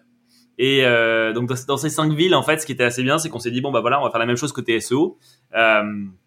et, et on va essayer de développer ces marchés un par un en faisant les trois stratégies hein, améliorer le côté technique, développer du contenu et améliorer le netlinking. Malheureusement, on n'a jamais eu, je pense, l'impact souhaité côté contenu jusqu'à en fait il y a à peu près un an. Et je pense que le confinement nous a vachement fait réfléchir à cette partie-là en se disant justement, comme tu le dis, il faut vraiment qu'on se sépare d'AdWords. Pas qu'on se sépare, mais qu'on arrive quasiment à reproduire la même quantité de trafic par mois sur des requêtes plus ou moins proches que celles qu'on tape aujourd'hui euh, pour réussir à en fait euh, encore une fois améliorer ce que je te disais tout à l'heure, c'est-à-dire les quatre KPI principaux qu'on a chez nous euh, et qu'on suit tous les jours. Et du coup, au final, en faisant ça, on a développé toute une équipe de contenu avec avec plus de 10 personnes en freelance ou pas en freelance euh, qui nous aide justement à créer aujourd'hui une production euh, qui est montée jusqu'à 80 ou 100 articles par mois sur des requêtes très définies, un tout petit peu plus loin de notre business pour aller choper beaucoup, beaucoup, beaucoup plus de trafic sur un magazine qu'on a appelé Stories by the Collectionist, qu'on peut trouver sur le site, euh, et qui aujourd'hui, en quatre mois d'activité, parce qu'on a lancé ça à peu près euh, en, en, fin décembre, début janvier, on génère déjà plus de 200 000 impressions euh, en, en, quatre mois, et ce qui, est, ce qui est assez délirant, parce qu'on s'est positionné aussi, pareil, en page 1 de plein plein de mots-clés euh, qui, je suis certain, font venir les bonnes personnes sur notre site. Je vais donner un exemple très concret. Ce ne sont pas des requêtes qui sont destinées aux collectionnistes, mais si je prends euh, restaurant Michelin Ibiza, je suis certain de trouver des gens qui ont de l'argent pour déposer en fait les restaurants Michelin à Ibiza dans une destination qui concerne le collectionniste. Donc l'audience que je suis en train de faire venir est la bonne. Euh, et on a fait ça sur plein de choses et on a justement réussi à créer un éventail euh, de plein plein de mots clés qui étaient hyper pertinents. Sur nos mots clés principaux, on a fait la même chose. On continue de grandir, on continue d'écrire, on a développé plein de landing pages dédiées sur tous les mots clés en fait euh, qui nous paraissaient pertinents pour le business. Euh, et, euh, et, et, voilà, donc ça, et ça, les chiffres, pareil, continuent de croître euh, sur tous les marchés dont je t'ai parlé. Euh, donc c'est plutôt là aujourd'hui, on est à plus, quasiment plus de 100% de croissance en year to year sur le SEO. Alors, je, suis ravi que tu parles de ces trois piliers du, euh, SEO, enfin de, oui, référencement naturel. Euh, comme tu l'as bien dit, euh, c'est le côté technique, le côté contenu et le côté netlinking. je pense que ça permet de faire une transition vers la partie contenu. Et, là, justement, je viens de taper sur Google Resto Michelin Ibiza. et j'ai trouvé votre article. je viens de cliquer dessus la question que je, vais avoir sur le, contenu, euh, surtout ce qui est bien, c'est que c'est quelque chose que vous avez fait récemment, enfin il y a, un an. Euh, on est quand même de plus en plus dans un univers, enfin on est saturé de contenu. Tu vois, euh, sur le voyage, sur, enfin je sais pas, la, bouffe, sur, enfin je pense que tu te dis que aujourd'hui, bah il y a potentiellement en face de toi le guide Michelin. C'est marrant que tu, dis ça. Avoir, tu peux avoir des, des sociétés de, de, de, de, luxe dans la, la enfin pour les, les, avions. Enfin, euh, tu vois, euh, tu, tu, tu, tu, te dis que pour aller attaquer ça, il y a un an, c'est c'est lourd quoi. Enfin, faut faut faut il y a du monde en face. Tu vois, c'est moi je, je, me dis l'inverse aujourd'hui. Je me le dis encore. C'est-à-dire qu'aujourd'hui, euh, on a fait un cap de vision avec trois visions assez bien définies. La première, c'était de se dire que on pouvait créer avec notre autorité de marque un média qui soit digne de ce nom, connu et reconnu partout dans le monde, qui créerait de l'article sur plein de sujets différents, la gastronomie, euh, plein de verticales dont tu viens de parler, euh, sur chacun des marchés et qu'on obtiendrait en fait grâce à cette autorité de marque une portée suffisamment significative. J'en suis intimement convaincu aujourd'hui que tu vois le guide, enfin le guide du Michelin comme tu viens d'en parler, ils ont pas ce type de contenu. C'est-à-dire que pour moi, les seuls qui ont craqué l'équation du luxe en média travel aujourd'hui, qui sont les trois grands mots-clés que j'ai envie de dire sur la création de ce média que nous, on est en train de créer, euh, c'est Condé Nast Traveler, qui euh, a très très bien fait le taf, euh, et peut-être Télégraphe, qui a, effectivement pris aussi ce, qui, a effectivement pris pas mal de parts part de marché là-dessus. Mais du coup, je pense qu'il y a encore énormément de place, particulièrement sur les destinations où nous nous sommes, pour justement aller trouver un trafic qualifié et gratuit grâce à du SEO, de gagner en awareness justement pour montrer le savoir local qu'on a dans chacun de ces endroits, afin de trouver justement des audiences hyper pertinentes, réduire notre CAC et, euh, et augmenter encore une fois l'autorité de marque qu'on a en, en, tant que marque de voyage de luxe. Et bah, tu, en fait, quand, quand, tu me dis ça, je, je, pense à un magazine qui s'appelle The Good Life, euh, qui pour le coup, je sais pas Mais qui est générique, tu vois Qui est générique. C'est-à-dire? Good Life, ils parlent de plein de choses. Ils vont te parler du voyage, ils vont te parler du bien-être, ils vont te parler euh, des produits, ils vont te parler de plein de choses. Moi, si t'es, si demain tu cherches une source d'information fiable, en cohérence parfaite avec ton audience qui va chercher justement euh, telle expérience à vivre ou telle chose à faire dans chaque endroit, à part qu'on est à Traveler, je peux pas te citer de concurrent fiable avec ce positionnement luxe media travel euh, qui, qui est digne de ce ton. Et donc du coup, je me suis dit justement à ce moment-là, attends, mais il y a vraiment une place à prendre. En plus, ça va nous créer un paquet de trafic très très vite parce que du coup, les requêtes, il y a beaucoup plus de trafic sur nos requêtes de, que, que, que, nos requêtes euh, dédiées, genre location, villa, Courchevel, et avec des audiences hyper hyper hyper quali. Donc vous vous êtes servi de ce que vous aviez identifié comme requête ultra précise et, et, et finalement de mieux comprendre ce que tapent des personnes aisées sur Google. Exactement. Euh, et vous êtes mis en face euh, en SEO en créant du contenu qui aujourd'hui enfin qui n'existait pas euh, qui n'existe pas quoi. Exactement. Donc les trucs qui tu vois euh, quand tu fais ton euh, keyword gap research pour réussir à te dire est-ce que j'ai des mots clés sur lesquels je tape pas qui sont directement en lien avec ce que des gens pourraient chercher quand ils louent une maison ou en tout cas ont de l'argent sur leur compte en banque pour louer une maison, bah en fait tu trouvais très, très rapidement ce genre de mots clés là. Mais euh, quand tu, en fait, c'est, euh, tu vois, il, il, y a, je, je, je, parle avec beaucoup de personnes qui, qui ont euh, cette réflexion de se dire ah oui tiens il faut faire du contenu et le contenu, bah ça, enfin j'ai envie de dire ça, ça se fait pas forcément comme ça. Alors, non, derrière mais... vous, quand vous, vous identifiez une requête, donc par exemple Resto Michelin Ibiza et vous dites bon allez on envoie, on, on va envoyer un article qui envoie du, Enfin, c'est quoi le D'ailleurs, non, je Alors, sais pas, mais comment vous comment vous pensez l'article? Vous vous dites qu'est-ce qu'est-ce qu'on va mettre dedans? C'est ça que je voulais dire par mon regret tout à l'heure. C'est pas un regret, mais en fait, c'est pas si compliqué. On a l'impression que ça paraît être un énorme sujet, mais c'est pas un énorme sujet. Euh, moi, j'ai la chance, bon, en fait, aussi d'avoir euh, une personne qui travaille chez nous qui est super bien à la communication et qui nous a vachement aidé à, à, mettre ça en place, tu vois, et de pouvoir avoir les ressources, d'aller recruter euh, stagiaires et freelances qui nous ont aidés à, à écrire ces articles. Euh, et pigistes aussi qui nous ont aidé à écrire cet article. Donc du coup, je pense que le point, c'est assez simple. Le process, c'est euh, on trouve les keyword gap research, on voit où est-ce qu'on peut aller générer un maximum de trafic sur SEMrush en se disant que le niveau de concurrence n'est pas très élevé et qu'on va réussir à se positionner assez rapidement. Euh, on crée une machine de guerre d'articles, comme tu l'as dit, en euh, respectant tout les best practices de on-page SEO en formant les stagiaires et les pigistes euh, à le faire. Parce que tu as raison nous il y a encore une autre complexité qui est encore beaucoup plus qui est encore beaucoup plus complexe à gérer qui est l'identité de marque. Mmh. euh, le texte doit être lu relu et doit correspondre parfaitement à qui on est quand la personne va le lire.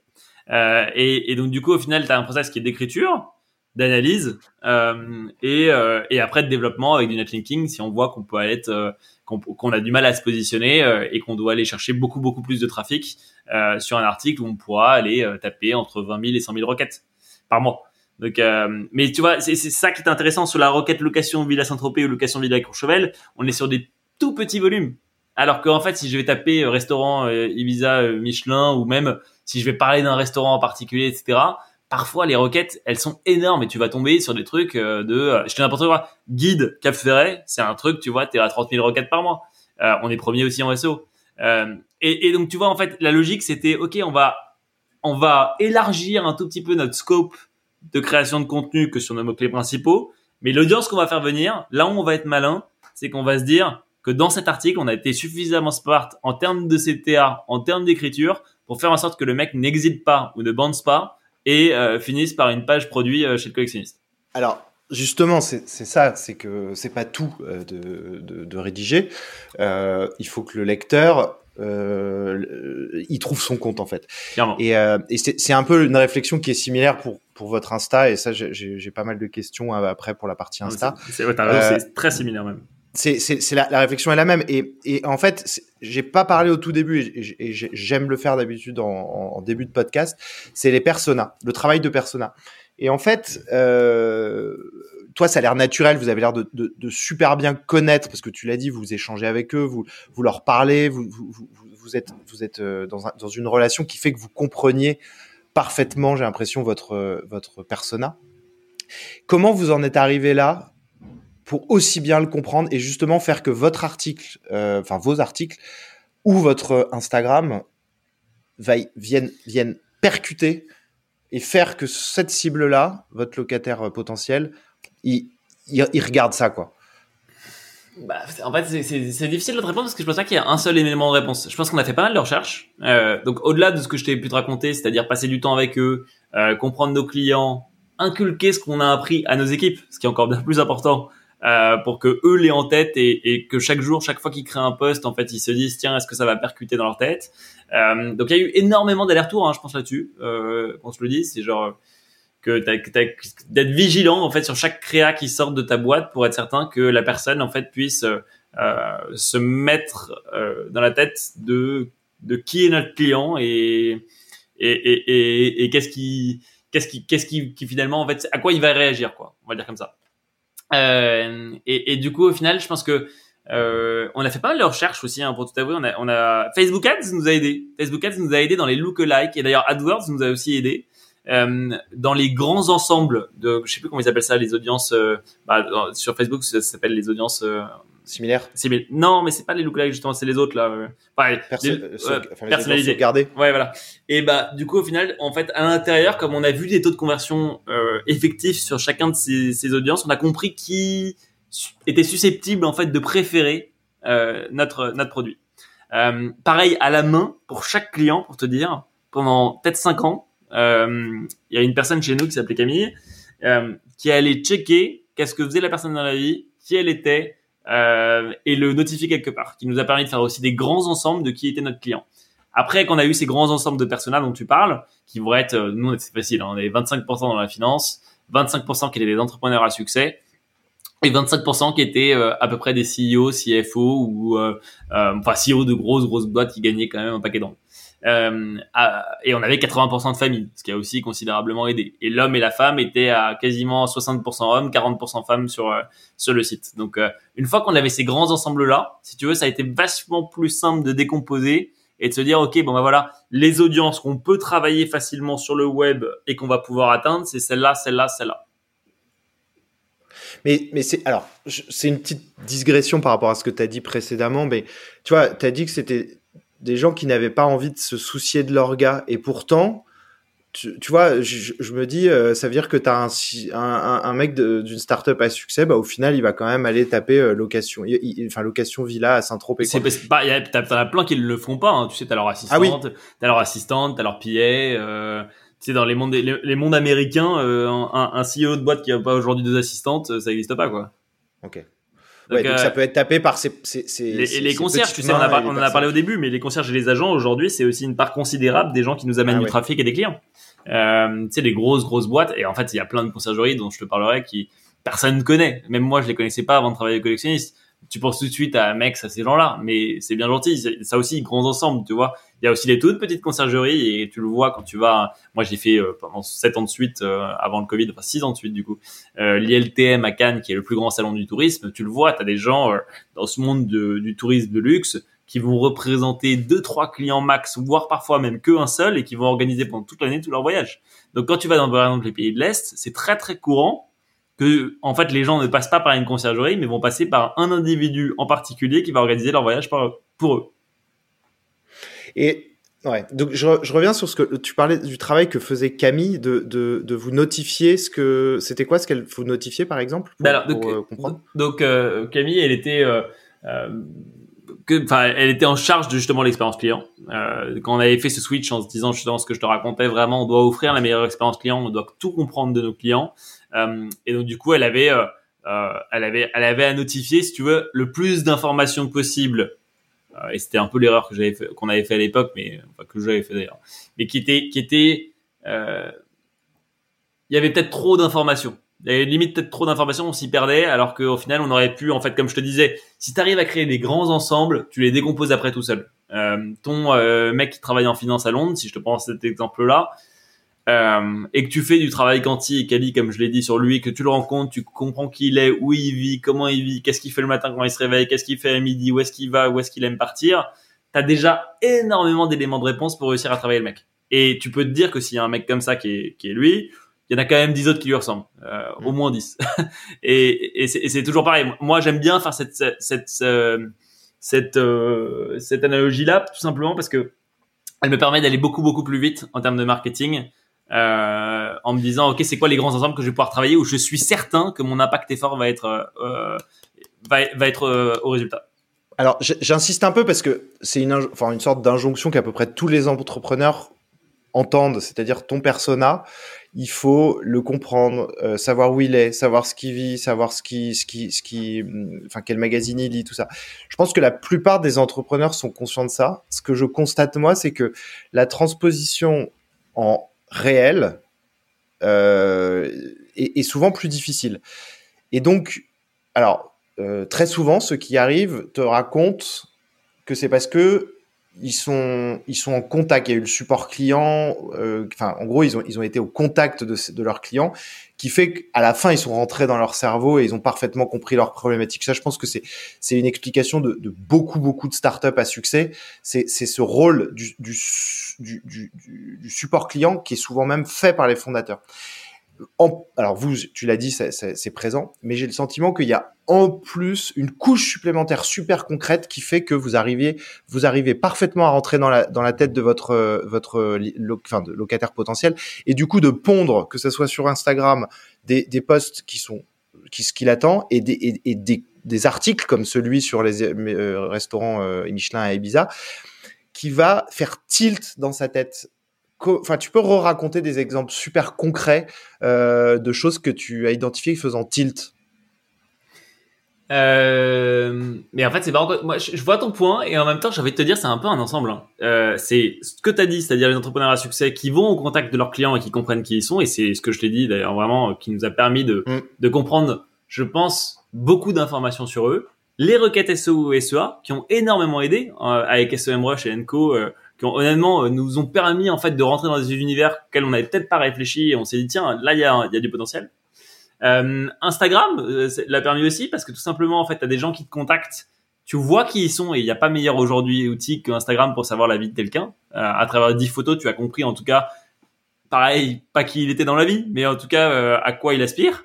Euh, si justement ils vont plutôt faire des voyages extravagants ou est-ce que ils vont être contraire plus dans l'aventure euh, donc tu arrives à déjà à comprendre ça euh, de manière assez précise et encore une fois sans le déranger, ce qui était aussi génial comme tu l'as compris parce que nous c'était euh, c'était une des problématiques qui était de joindre nos clients et, et de leur demander une heure de leur temps quand tu es CEO d'une énorme boîte à New York ou autre. Bon courage, euh, pas évident. T'as beau être leur partenaire de voyage, il a d'autres chats à fouetter. donc du coup, au final, ça a été, je dirais que tu vois, Instagram a été a été une grande aide pour comprendre qui ils étaient, euh, les analyser personnellement avec euh, tous les outils du web qu'on peut connaître, c'était aussi intéressant. Lire sur eux dans les articles était intéressant. Euh, les connaître de visu était encore le plus intéressant de tous.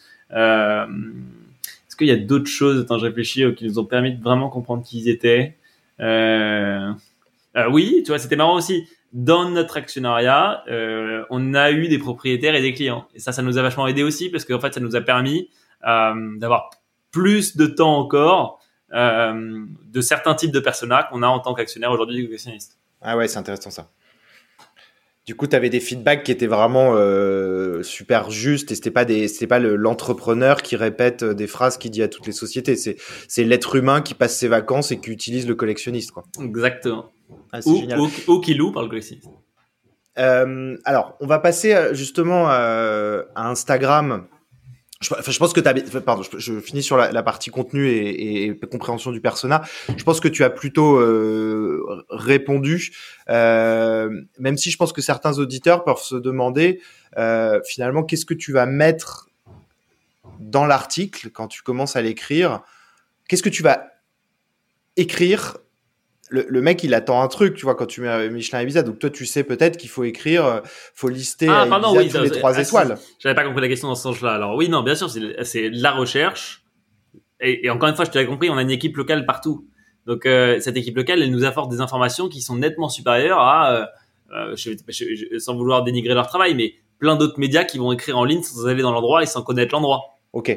Tu vois, donc c'est ça aussi la grosse différence. Donc nos pigistes vont être en contact euh, hebdomadaire justement avec ces gens dans les destinations pour pouvoir en fait euh, euh, appuyer la formation avec un avec et tu le verras dans les articles quand tu le lis un niveau de granularité qui est beaucoup beaucoup plus fort que ce que tu vas lire à lire.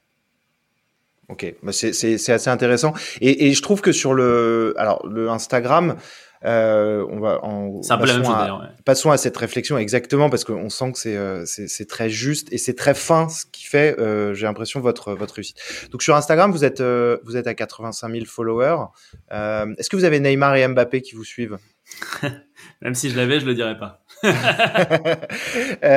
non alors là-dessus Bon, j'invite les auditeurs à aller sur votre votre Instagram, comme je le disais. Je pense que c'est un c'est un c'est un voyage, c'est un, un plaisir. Quand on sent on prend une petite, euh, petite bol, un petit bol d'air, quoi. Surtout là, on enregistre l'épisode début mai.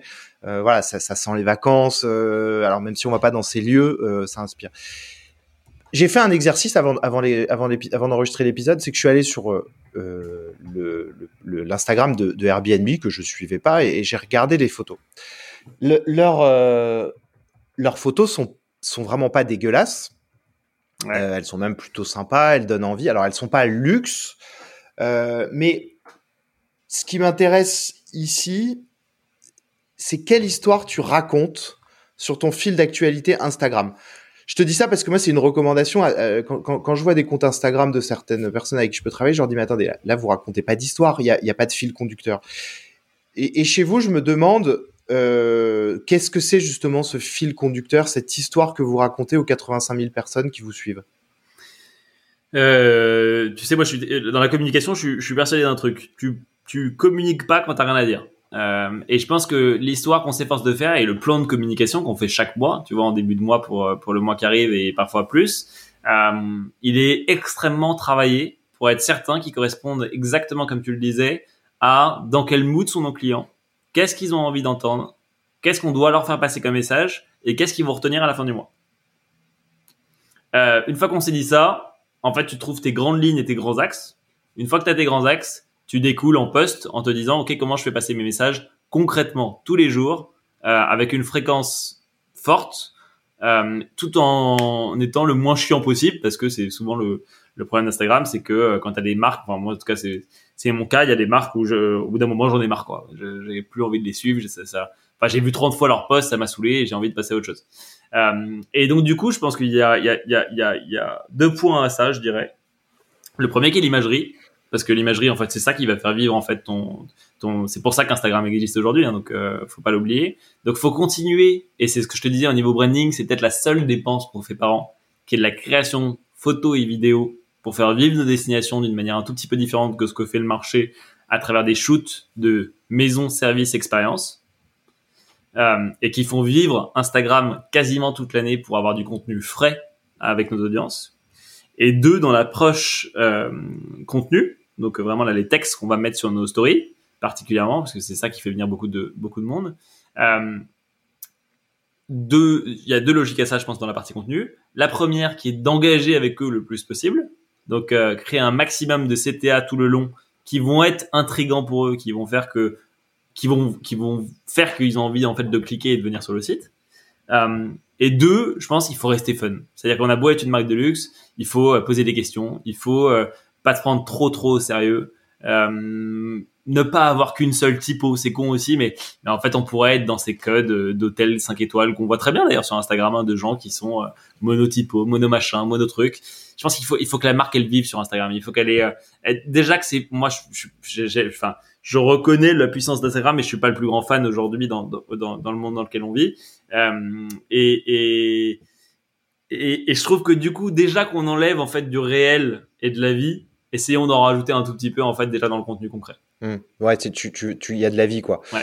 Comment tu, tu peux raconter les, la croissance à 85 000 Comment ça s'est passé? Eh ben, une décision euh, très forte il y a à peu près trois ans de ça, deux ans de ça, deux ans et demi de ça, euh, de se dire que en fait euh, Instagram était un pilier pour nous et allait devenir un pilier très fort. Des petits investissements ici et là pour aller justement développer des audiences particulières et voir, com voir comment elles réagissaient à nos posts. Euh, mais c'est marrant, ça a été quasiment que de la vérité. On a quasiment rien dépensé sur, en tout cas en Facebook Ads, sur la partie euh, venir voir la page Facebook et euh, venir voir la page Instagram, pardon, et, et, et nous suivre. Donc ça a été principalement du bouche à oreille. On a été repris dans plein de magazines, on a été repris dans plein de, on le voit hein, quand on va dans dans les dans les posts référents. pas mal de gens ont parlé de nous. on a eu énorme. Aujourd'hui, c'est un vrai canal de lead énorme en plus, hein, qui n'était pas forcément évident à l'époque. Hein. C'est c'est aujourd'hui c'est bah, c'est à peu près 15% de ces 86 000 qui viennent tous les mois euh, sur le site, euh, au minimum, hein, parce qu'il y a même des mois où on atteint 30%. Euh, donc c'est du trafic gratuit, euh, enfin gratuit. On a de la production de contenu derrière, bien sûr, mais mais pour le pour le faire vivre, mais mais c'est assez dément effectivement l'ampleur que ça a pris, et je pense qu'on est encore, euh, pour moi, on est vraiment à à, au, au, début d'Instagram pour nous, parce qu'il y a encore un monde à aller taper euh, qui est énorme. et surtout, en fait, c'est marrant, on reçoit des messages de félicitations, de tous les jours quasiment euh, de gens qui sont là. C'est un des plus beaux Instagram que j'ai vu. Euh, euh, vous continuez de me faire rêver. Exactement ce que tu disais, un bol d'air. J'ai bien aimé l'expression, mais c'est un peu ça. C'est genre tous les jours, tous les jours on reçoit ça. Et je pense qu'il y a peu de marques dans le voyage, et il y en a certaines, hein, heureusement, parce qu'on a, des concurrents qui sont quand même très forts aussi euh, dans d'autres marchés que les nôtres.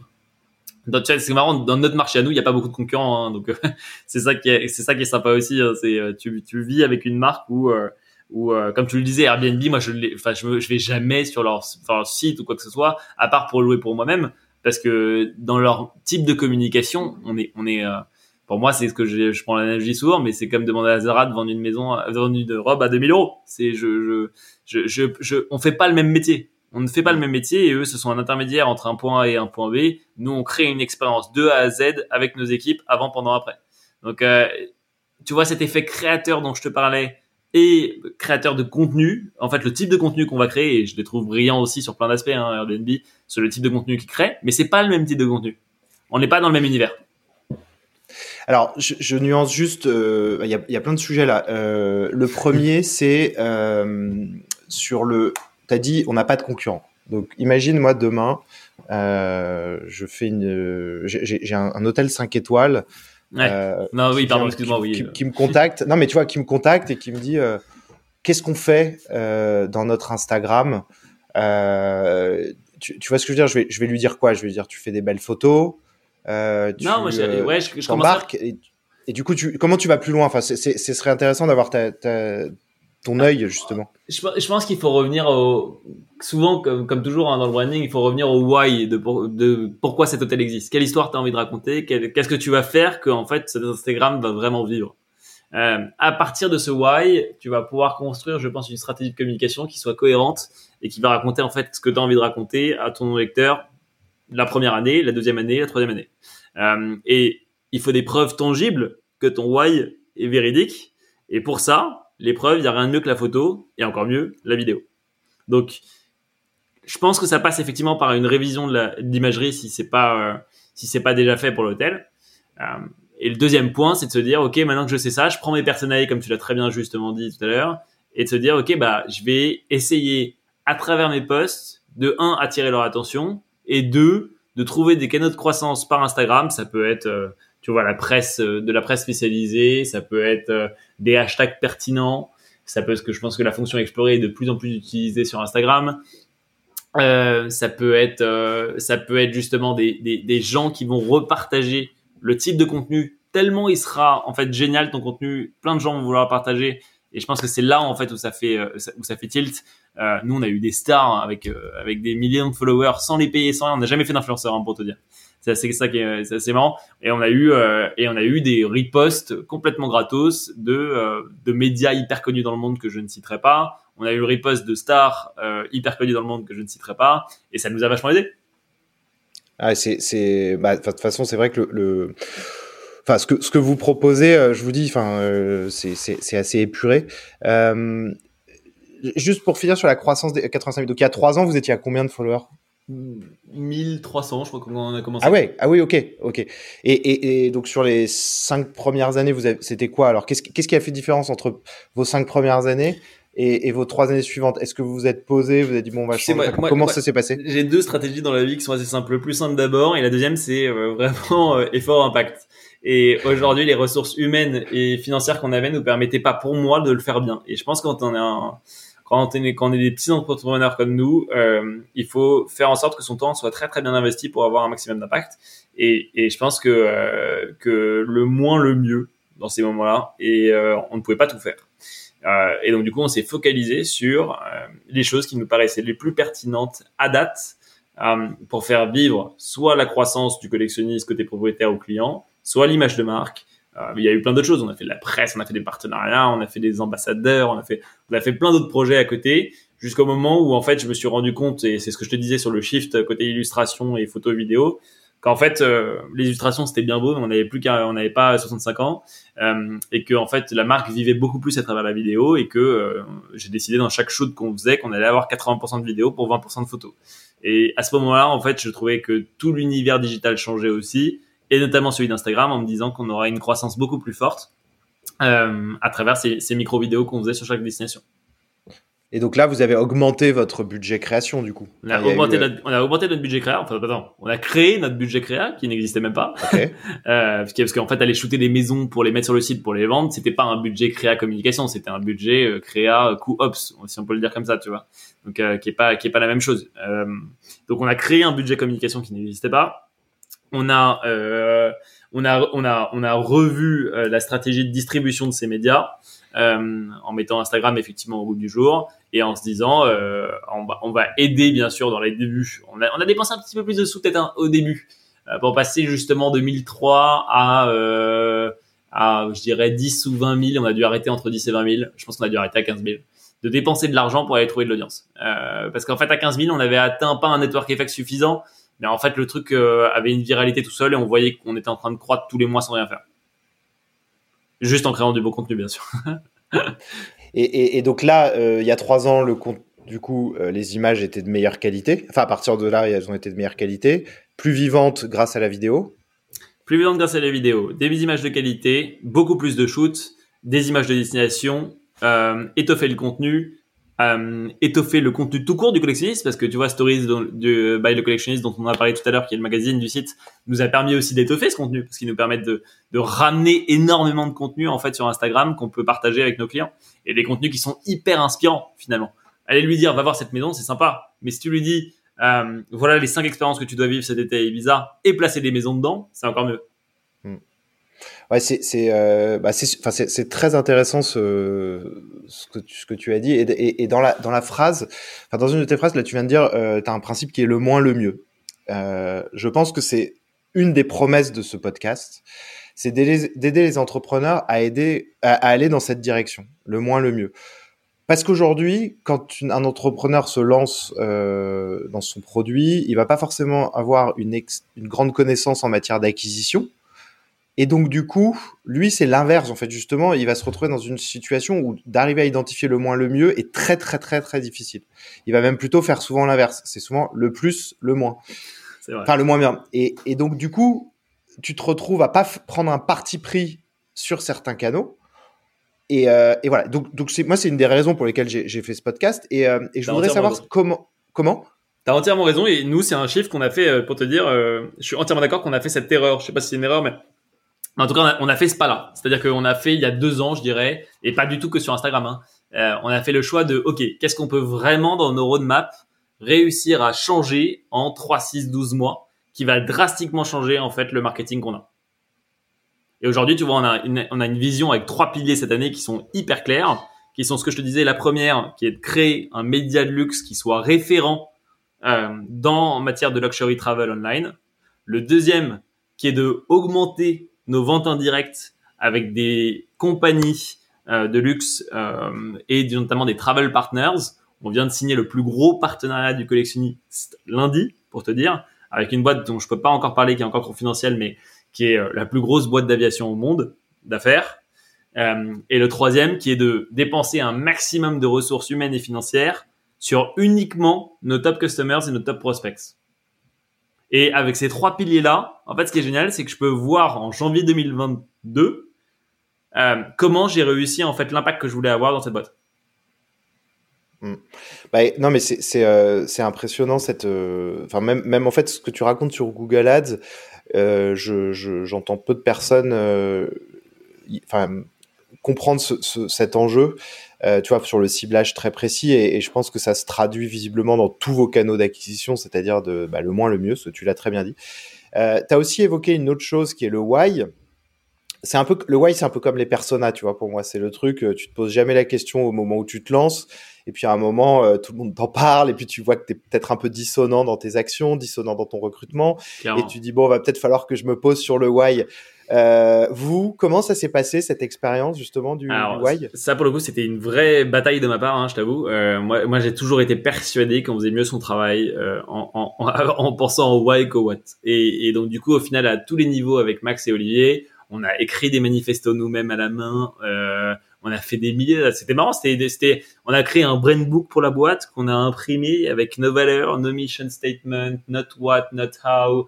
Euh, vraiment, il y, avait, il y avait un vrai brand book quoi, euh, qui a mis énormément de temps. À l'époque, tu vois, tu pouvais te demander est-ce que le temps qu'on y met est, est, est, est, pertinent? Parce qu'on y mettait quand même beaucoup de temps à écrire des manifestos, etc. C'est des choses qui prennent quand même beaucoup de temps. Est-ce qu'il est pertinent? Et aujourd'hui, c'est ce qui a fait vivre la, marque et comme je te disais, créer la plus belle asset qu'on a aujourd'hui. Donc euh, moi ça a été ça a été une bagarre euh, sans nom pour se dire qu'on aurait euh, le plus beau why qui a été qui a été difficile à trouver hein, parce que dans notre métier à nous ça peut être créer du souvenir, ça peut être ça peut être plein de choses dans le monde du voyage que tu vas retrouver chez les uns et chez les autres. Et je voulais vraiment définir quel était vraiment le why différent du collectionniste. Et on arrivait à une tagline d'ailleurs, tu vois, qui s'appelle Moments Worth Sharing donc euh, des moments qui, qui, qui, doivent être partagés, si on peut le dire en français. On n'a jamais traduit parce qu'on préfère en anglais. euh, mais moments worth sharing, c'était intéressant. Ce qui, ce qui était fou, c'était en fait on n'aimait pas la notion de vacances et de souvenirs, mais on préférait la notion de moment parce que parfois un quart de seconde peuvent euh, rester une éternité dans la tête de quelqu'un. Et on voulait recréer ce moment justement qui qui, qui ne dure qu'un temps et qui est quasiment éphémère, mais qui est juste fou et qui lui crée euh, qui lui crée euh, quelque chose de différent et qui va même limite le changer quand il rentre chez lui après ses vacances. Et surtout, le point principal, c'est qu'on était personnellement, bah et j'en suis quand même entièrement persuadé aujourd'hui, qui est que tout mérite d'être partagé. Et aujourd'hui, dans une maison de vacances, la principale chose que les gens vont chercher, principalement post-Covid, d'ailleurs, on peut en parler, euh, je, je, pense que c'est justement cette notion de partage, cette notion de regroupement, cette notion de, de, de on a envie d'être avec nos proches, on n'a pas envie de se taper les gamins des autres, on n'a pas envie de se taper 100 personnes dans la piscine. J'ai envie d'être que avec les gens que j'aime et partager quelque chose de très très fort avec eux. Alors, c'est du coup tout partager, c'est pas, pas partagé en ligne, c'est partagé euh, avec euh, dans la vie, dans, dans, le dans sens la vie, vivre, ouais, dans sûr. la vie, ouais. ouais. Euh, du coup, c'est c'est euh, c'est très exclusif. Euh, le, ce brand book, vous l'avez vous l'avez écrit il y a combien de, enfin c'était quand? Deuxième année du collectionniste? Troisième ah année oui. de, de, deuxième okay. qu'on a revu plein de fois. Hein. Tu vois, je l'ai refait, je l'ai fait avec un freelance à Paris et en, bien sûr en, en, en intimement avec avec Max et Olivier où on a on a vraiment fait le brand book à trois au début. Je l'ai refait avec une freelance à New York, euh, pas pour m'amuser, hein, euh, ou parce que ça me faisait plaisir, c'est parce que je pense que ça ça nourrit tellement la marque euh, que en fait une fois que tu as fait un marketing de l'offre qui soit digne de ce nom, et ça, je pense que c'est on a attendu trop de temps pour le faire, tu vois, ça, le marketing de l'offre. Euh, une fois que tu as compris quelles étaient les preuves qui, qui t'amenaient euh, là où tu étais aujourd'hui en tant que marque, les bénéfices que tu apportais à tes clients, etc.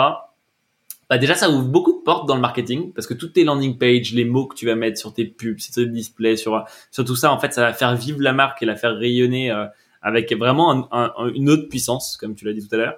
Euh, et, et, euh, et je pense que du coup, ce marketing de l'offre, on a, en fait, c'était, je sais pas si c'était nous qui trouvions ça compliqué ou qui le rendions complexe, Euh, mais, on a eu du mal. On a eu du mal à, faire un why, un how et un what qui soit digne de ce nom dont on était hyper fier et qu'on arrive à aujourd'hui, tu vois, transmettre en, quelques mots.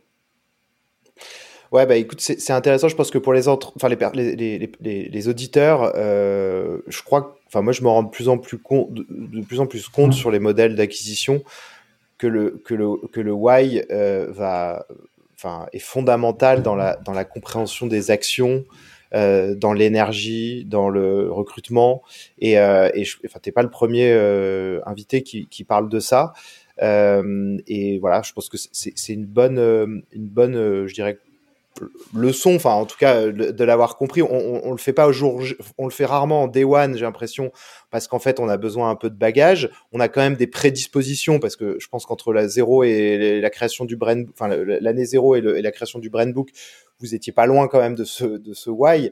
Et après vous le posez et en le posant, ça vous ça vous ça vous structure vos actions, votre recrutement, euh, vos réflexions et j'imagine euh, bah, du coup votre temps. Euh, enfin en tout cas c'est c'est ce que j'entends quoi.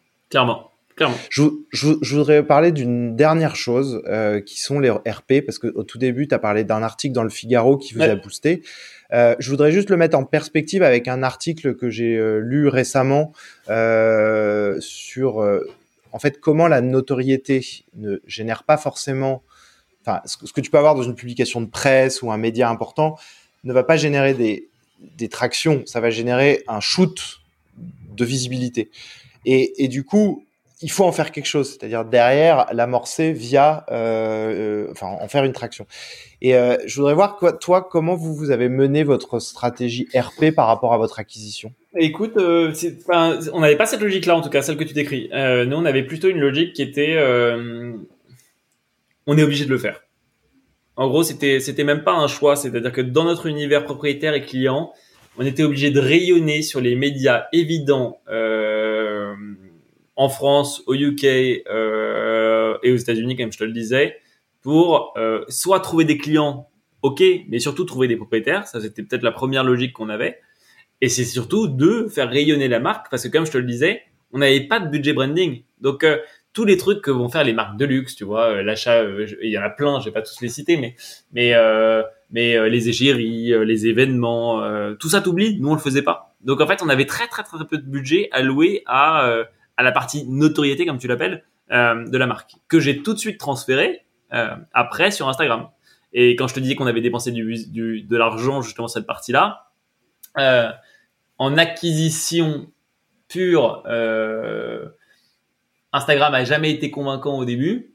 Aujourd'hui, en termes de awareness, je pense que c'est l'outil le moins cher du marché pour créer une marge.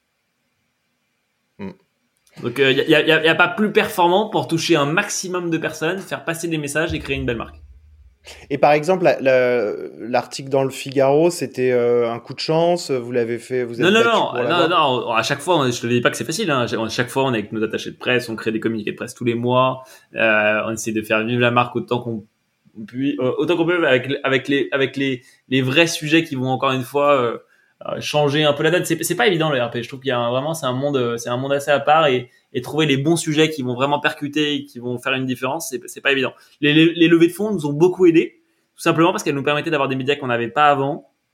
Euh, et surtout en fait de transmettre des messages de vision hyper clairs sur ce qu'on voulait euh, sur ce qu'on voulait créer avec le collectionniste et, et mm. je trouve que je trouve que ça ça a eu ça a eu ça a eu beaucoup d'impact euh, mais mais mais nous pour te dire c'était un peu euh, c'était pas un mal pour un bien parce que loin de là hein, je pense qu'au contraire c'est pas on était obligé de le faire donc on l'a fait c'était vraiment euh, pour trouver des investisseurs pour faire rayonner la marque pour dire qui on est pour les utiliser dans les landings pour dire que la marque est présente euh, pour que les gens comme tu l'as fait toi quand ils tapent le collectionniste dans Google ils trouvent qu'il y a eu un article récent euh, qui parle de nous etc pour toutes ces raisons-là, en fait, c'était évident et c'est toujours évident aujourd'hui qu'il faut en fait qu'on soit présent sur les sur les médias connus et reconnus que lisent nos clients et nos propriétaires. Et du coup, également à l'étranger alors Également à l'étranger. Sauf que, encore une fois, contrainte de coût euh, assez forte, puisque en fait, quand tu vas directement au UK dans notre univers, ça coûte tout de suite euh, entre 5 et 10 000 pounds par mois. Euh, une bonne agence de presse qui va obtenir des vrais résultats. Donc, on a essayé de le faire en mode bootstrap et, de le faire avec des petites agences, etc. Ça, ça a été bien. On a eu plein de choses. Hein. On a eu des très très belles parutions. on a eu un article extraordinaire qui nous a beaucoup aidé. qu'on est à Traveler aux US euh, disant, euh, disant euh, le collectionniste, je me rappelle plus exact du titre de l'article, mais c'était euh, A Stellar Collection by the Collectionist ou un truc comme ça. Et quand t'as Candice Traveler qui te fait un article entier de 5 pages sur toi euh, là-dessus, c'est c'est la plus belle audience que tu peux rêver pour une marque de voyage comme la nôtre.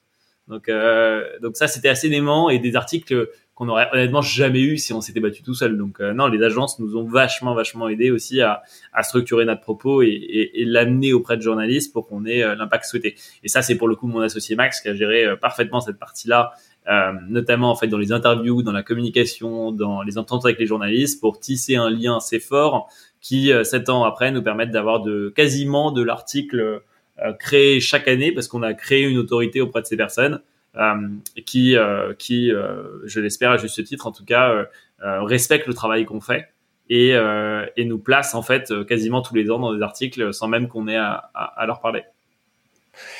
Alors, on, va finir en, en parlant un peu du, enfin, de la suite et, de, et notamment du business model. Euh, forcément, j'imagine que euh, à un moment vous êtes contraint dans un espace donné par le nombre de villas. Enfin, je, j'imagine je, que on a le temps, euh, tu sais. Euh, non, c'est, c'est, je me trompe peut-être? Oh, non, non, tu te trompes pas. Mais après, on a, on a vraiment le temps. Tu sais, nous, euh, c'est, hyper simple pour parler d'après.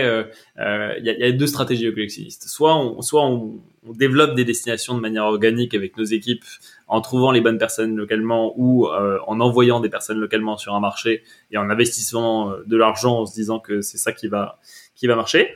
Euh, ou le deuxième point, et là c'est vraiment une étude de marché par région pour essayer de comprendre quelles sont les bonnes destinations, où aller en 2021 pour aller capturer X propriétaire qui va pouvoir nous lancer un MVP sur telle destination euh, avant telle date.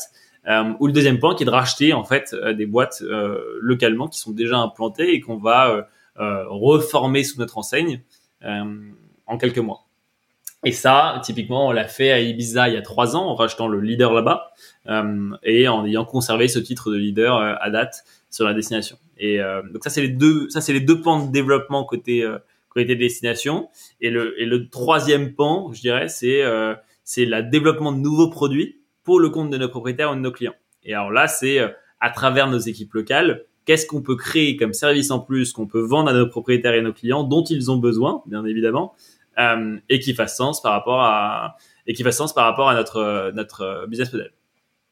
Ouais, c'est sûr que l'upsell euh, est plus facile quand tu as déjà vendu une maison à un certain prix, euh, enfin ou en tout cas un, une certaine typologie de clientèle qui justement est concentrée sur l'expérience et pas sur le prix. Donc euh, derrière, si tu rajoutes et après, as plein de choses, la meilleure euh, pièce de, de bœuf ou, ou, les meilleurs vins, euh, c'est ça va de soi. Quoi. Alors ça, on le fait déjà. Hein. Tu sais, la partie service aujourd'hui, on a une équipe de conciergerie qui est assez conséquente, hein, qui est de plus de 30 personnes aujourd'hui dans la boîte, donc c'est c'est okay. pas rien. Et, et, et, je pense que non, le, le, le upsell dont je parlais, c'est beaucoup plus de créer des nouvelles offres.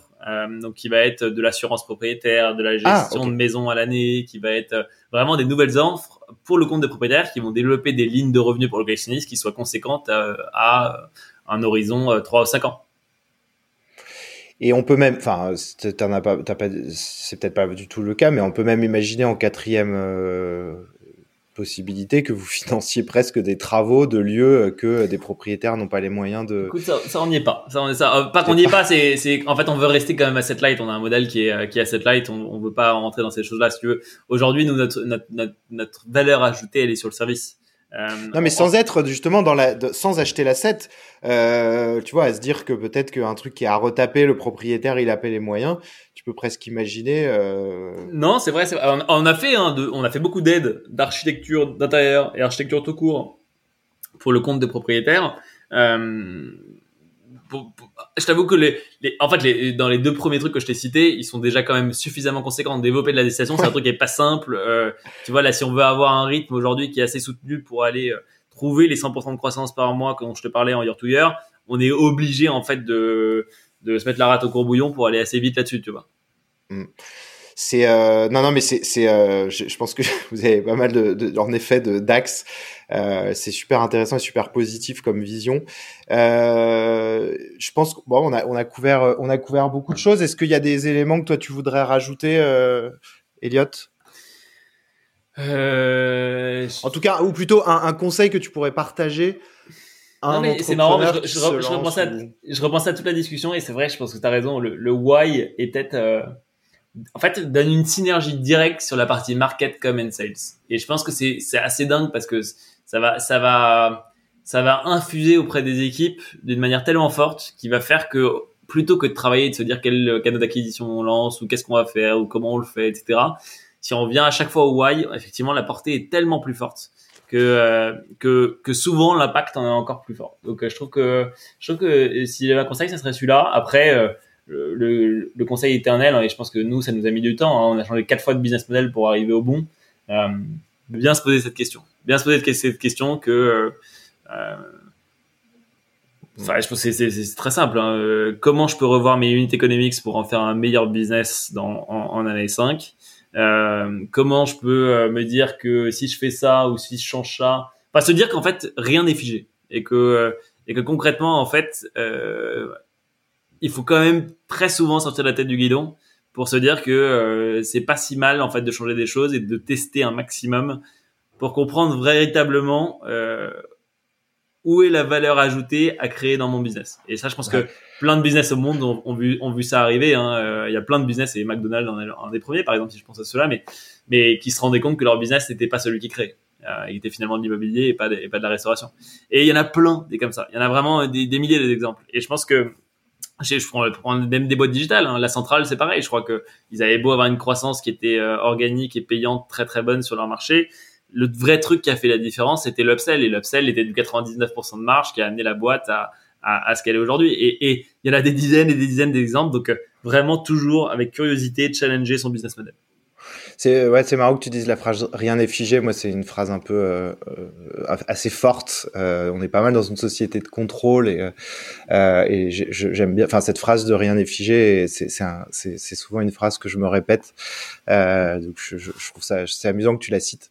Euh, quand on part, enfin quand on voit toute la journée dans son boulot des maisons comme ça, des villas incroyables. Euh, après, quand on quand on, est, on revient dans le quotidien et qu'on part en vacances, tu, tu fais quoi? Tu tu vas sur Airbnb comme comme beaucoup de gens je ou vais tu, sur Airbnb euh, as des, comme plein de gens. des possibilités? Non non non, je joue comme tout le monde. Hein. Je voyage très souvent avec Airbnb, j'adore Airbnb. Euh, encore une fois, pas le même métier. Hein, je pense. Euh, moi je les vois même plus comme des concurrents ils, ils arrivent pas à offrir je pense la qualité de service qu'on offre et et, et, et c'est même pas c'est pas la même chose. C'est vraiment pas le même niveau de service pour moi. C'est c'est pas la même chose. Donc euh, non non je suis, moi j'adore Airbnb c'est un, c'est un outil extraordinaire. Et donc euh, moi je fais beaucoup d'aventures beaucoup de rando beaucoup de beaucoup de même de de, camping hein, j'adore ça. Donc euh, je fais beaucoup de rando beaucoup de j'essaie de faire le plus de voyages itinérants possible bah écoute, je t'invite à regarder le compte de Chiloé. Euh, j'ai vu, j'ai vu, t'inquiète pas, je l'ai euh, noté.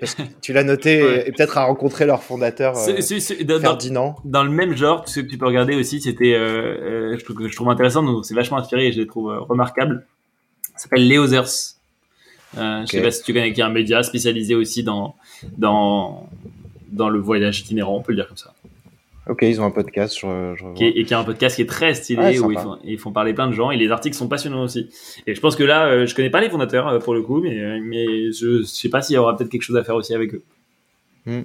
Euh, on a on a on a on a commencé mais d'ailleurs j'y pense on a tu n'as pas dit euh, ce que tu suivais et euh, tu sais on a parlé des des des, des, ah, ouais. des, ce qui a pu t'inspirer les contenus on peut peut-être finir là-dessus mais, ouais. mais, tu l'as pas évoqué du coup peut-être que certains si, auditeurs peuvent se demander qui tu qui, par, qui tu pensais non, à qui tu pensais pour euh, enfin, avoir euh, euh, de l'info dans, le, dans ah, la tech alors, alors, TechCrunch, je disais vraiment littéralement TechCrunch tous les... J'avais 20 ans, hein, mais je disais TechCrunch tous les jours, je pense. à l'époque, pas du tout aujourd'hui d'ailleurs, mais, mais à l'époque, je disais vraiment TechCrunch tous les jours. Je disais TechMem, qui était justement l'agrégation de tous les meilleurs articles de tech euh, aux US. Donc, euh, je lisais principalement ça. En termes de personnalité, euh, qui j'ai suivi, qui m'a qui m'a inspiré. Euh, j'ai suivi à l'époque, bah, je lisais un peu tous les tous les livres qu'on a tous lus, hein, Eric Rice and Co là euh, sur The Lean Startup, essayer de comprendre. J'avais peu d'expérience, donc au final, j'essayais de comprendre aussi de quoi on parlait, quoi. Hein. Un des livres qui m'a un des livres de, qui m'a le plus inspiré, c'était euh, et je pense que j'invite vraiment tout le monde à le lire parce qu'il est vraiment génial. C'est Rich Dad, Rich Dad Poor Dad, donc euh, père riche, père pauvre, euh, dont je ne me rappelle plus le nom de l'auteur. ok, on mais, regardera.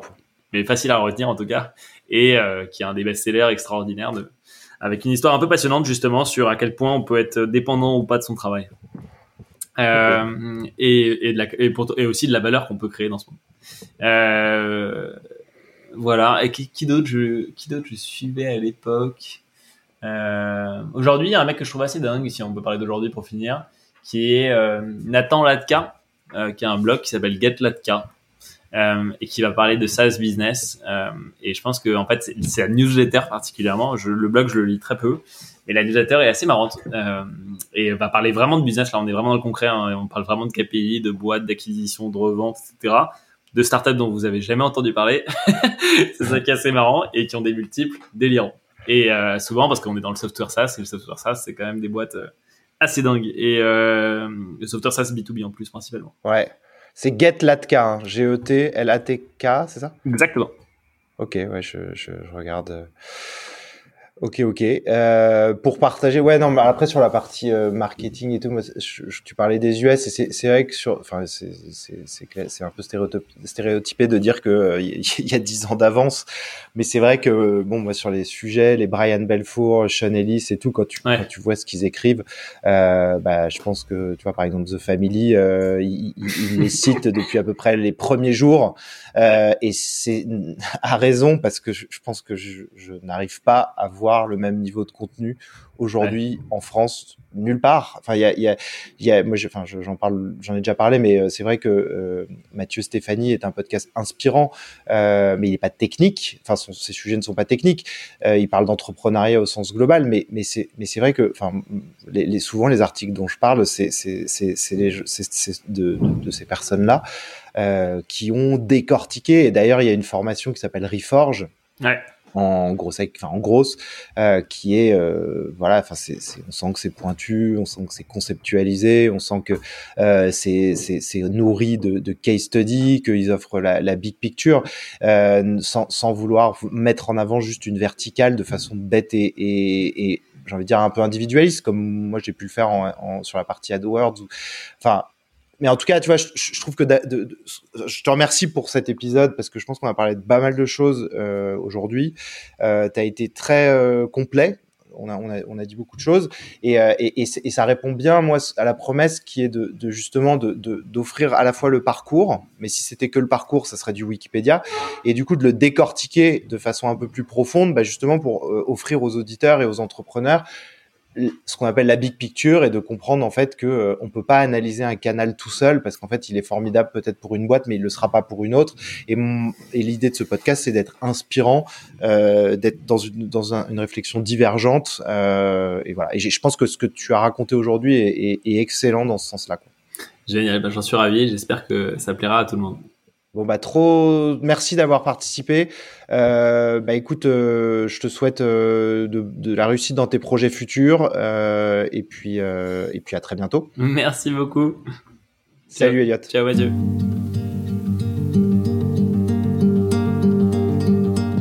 Je vous remercie à tous d'avoir écouté cet épisode jusqu'au bout. Si cet échange vous a plu ou fait réfléchir, n'hésitez pas à en parler sur les réseaux sociaux ou à des entrepreneurs autour de vous. Vous pouvez également vous inscrire sur mon site mathieusecarelli.com pour être tenu informé de la sortie des épisodes et pour recevoir tout mon contenu. J'espère à très bientôt pour un prochain épisode du Refuge.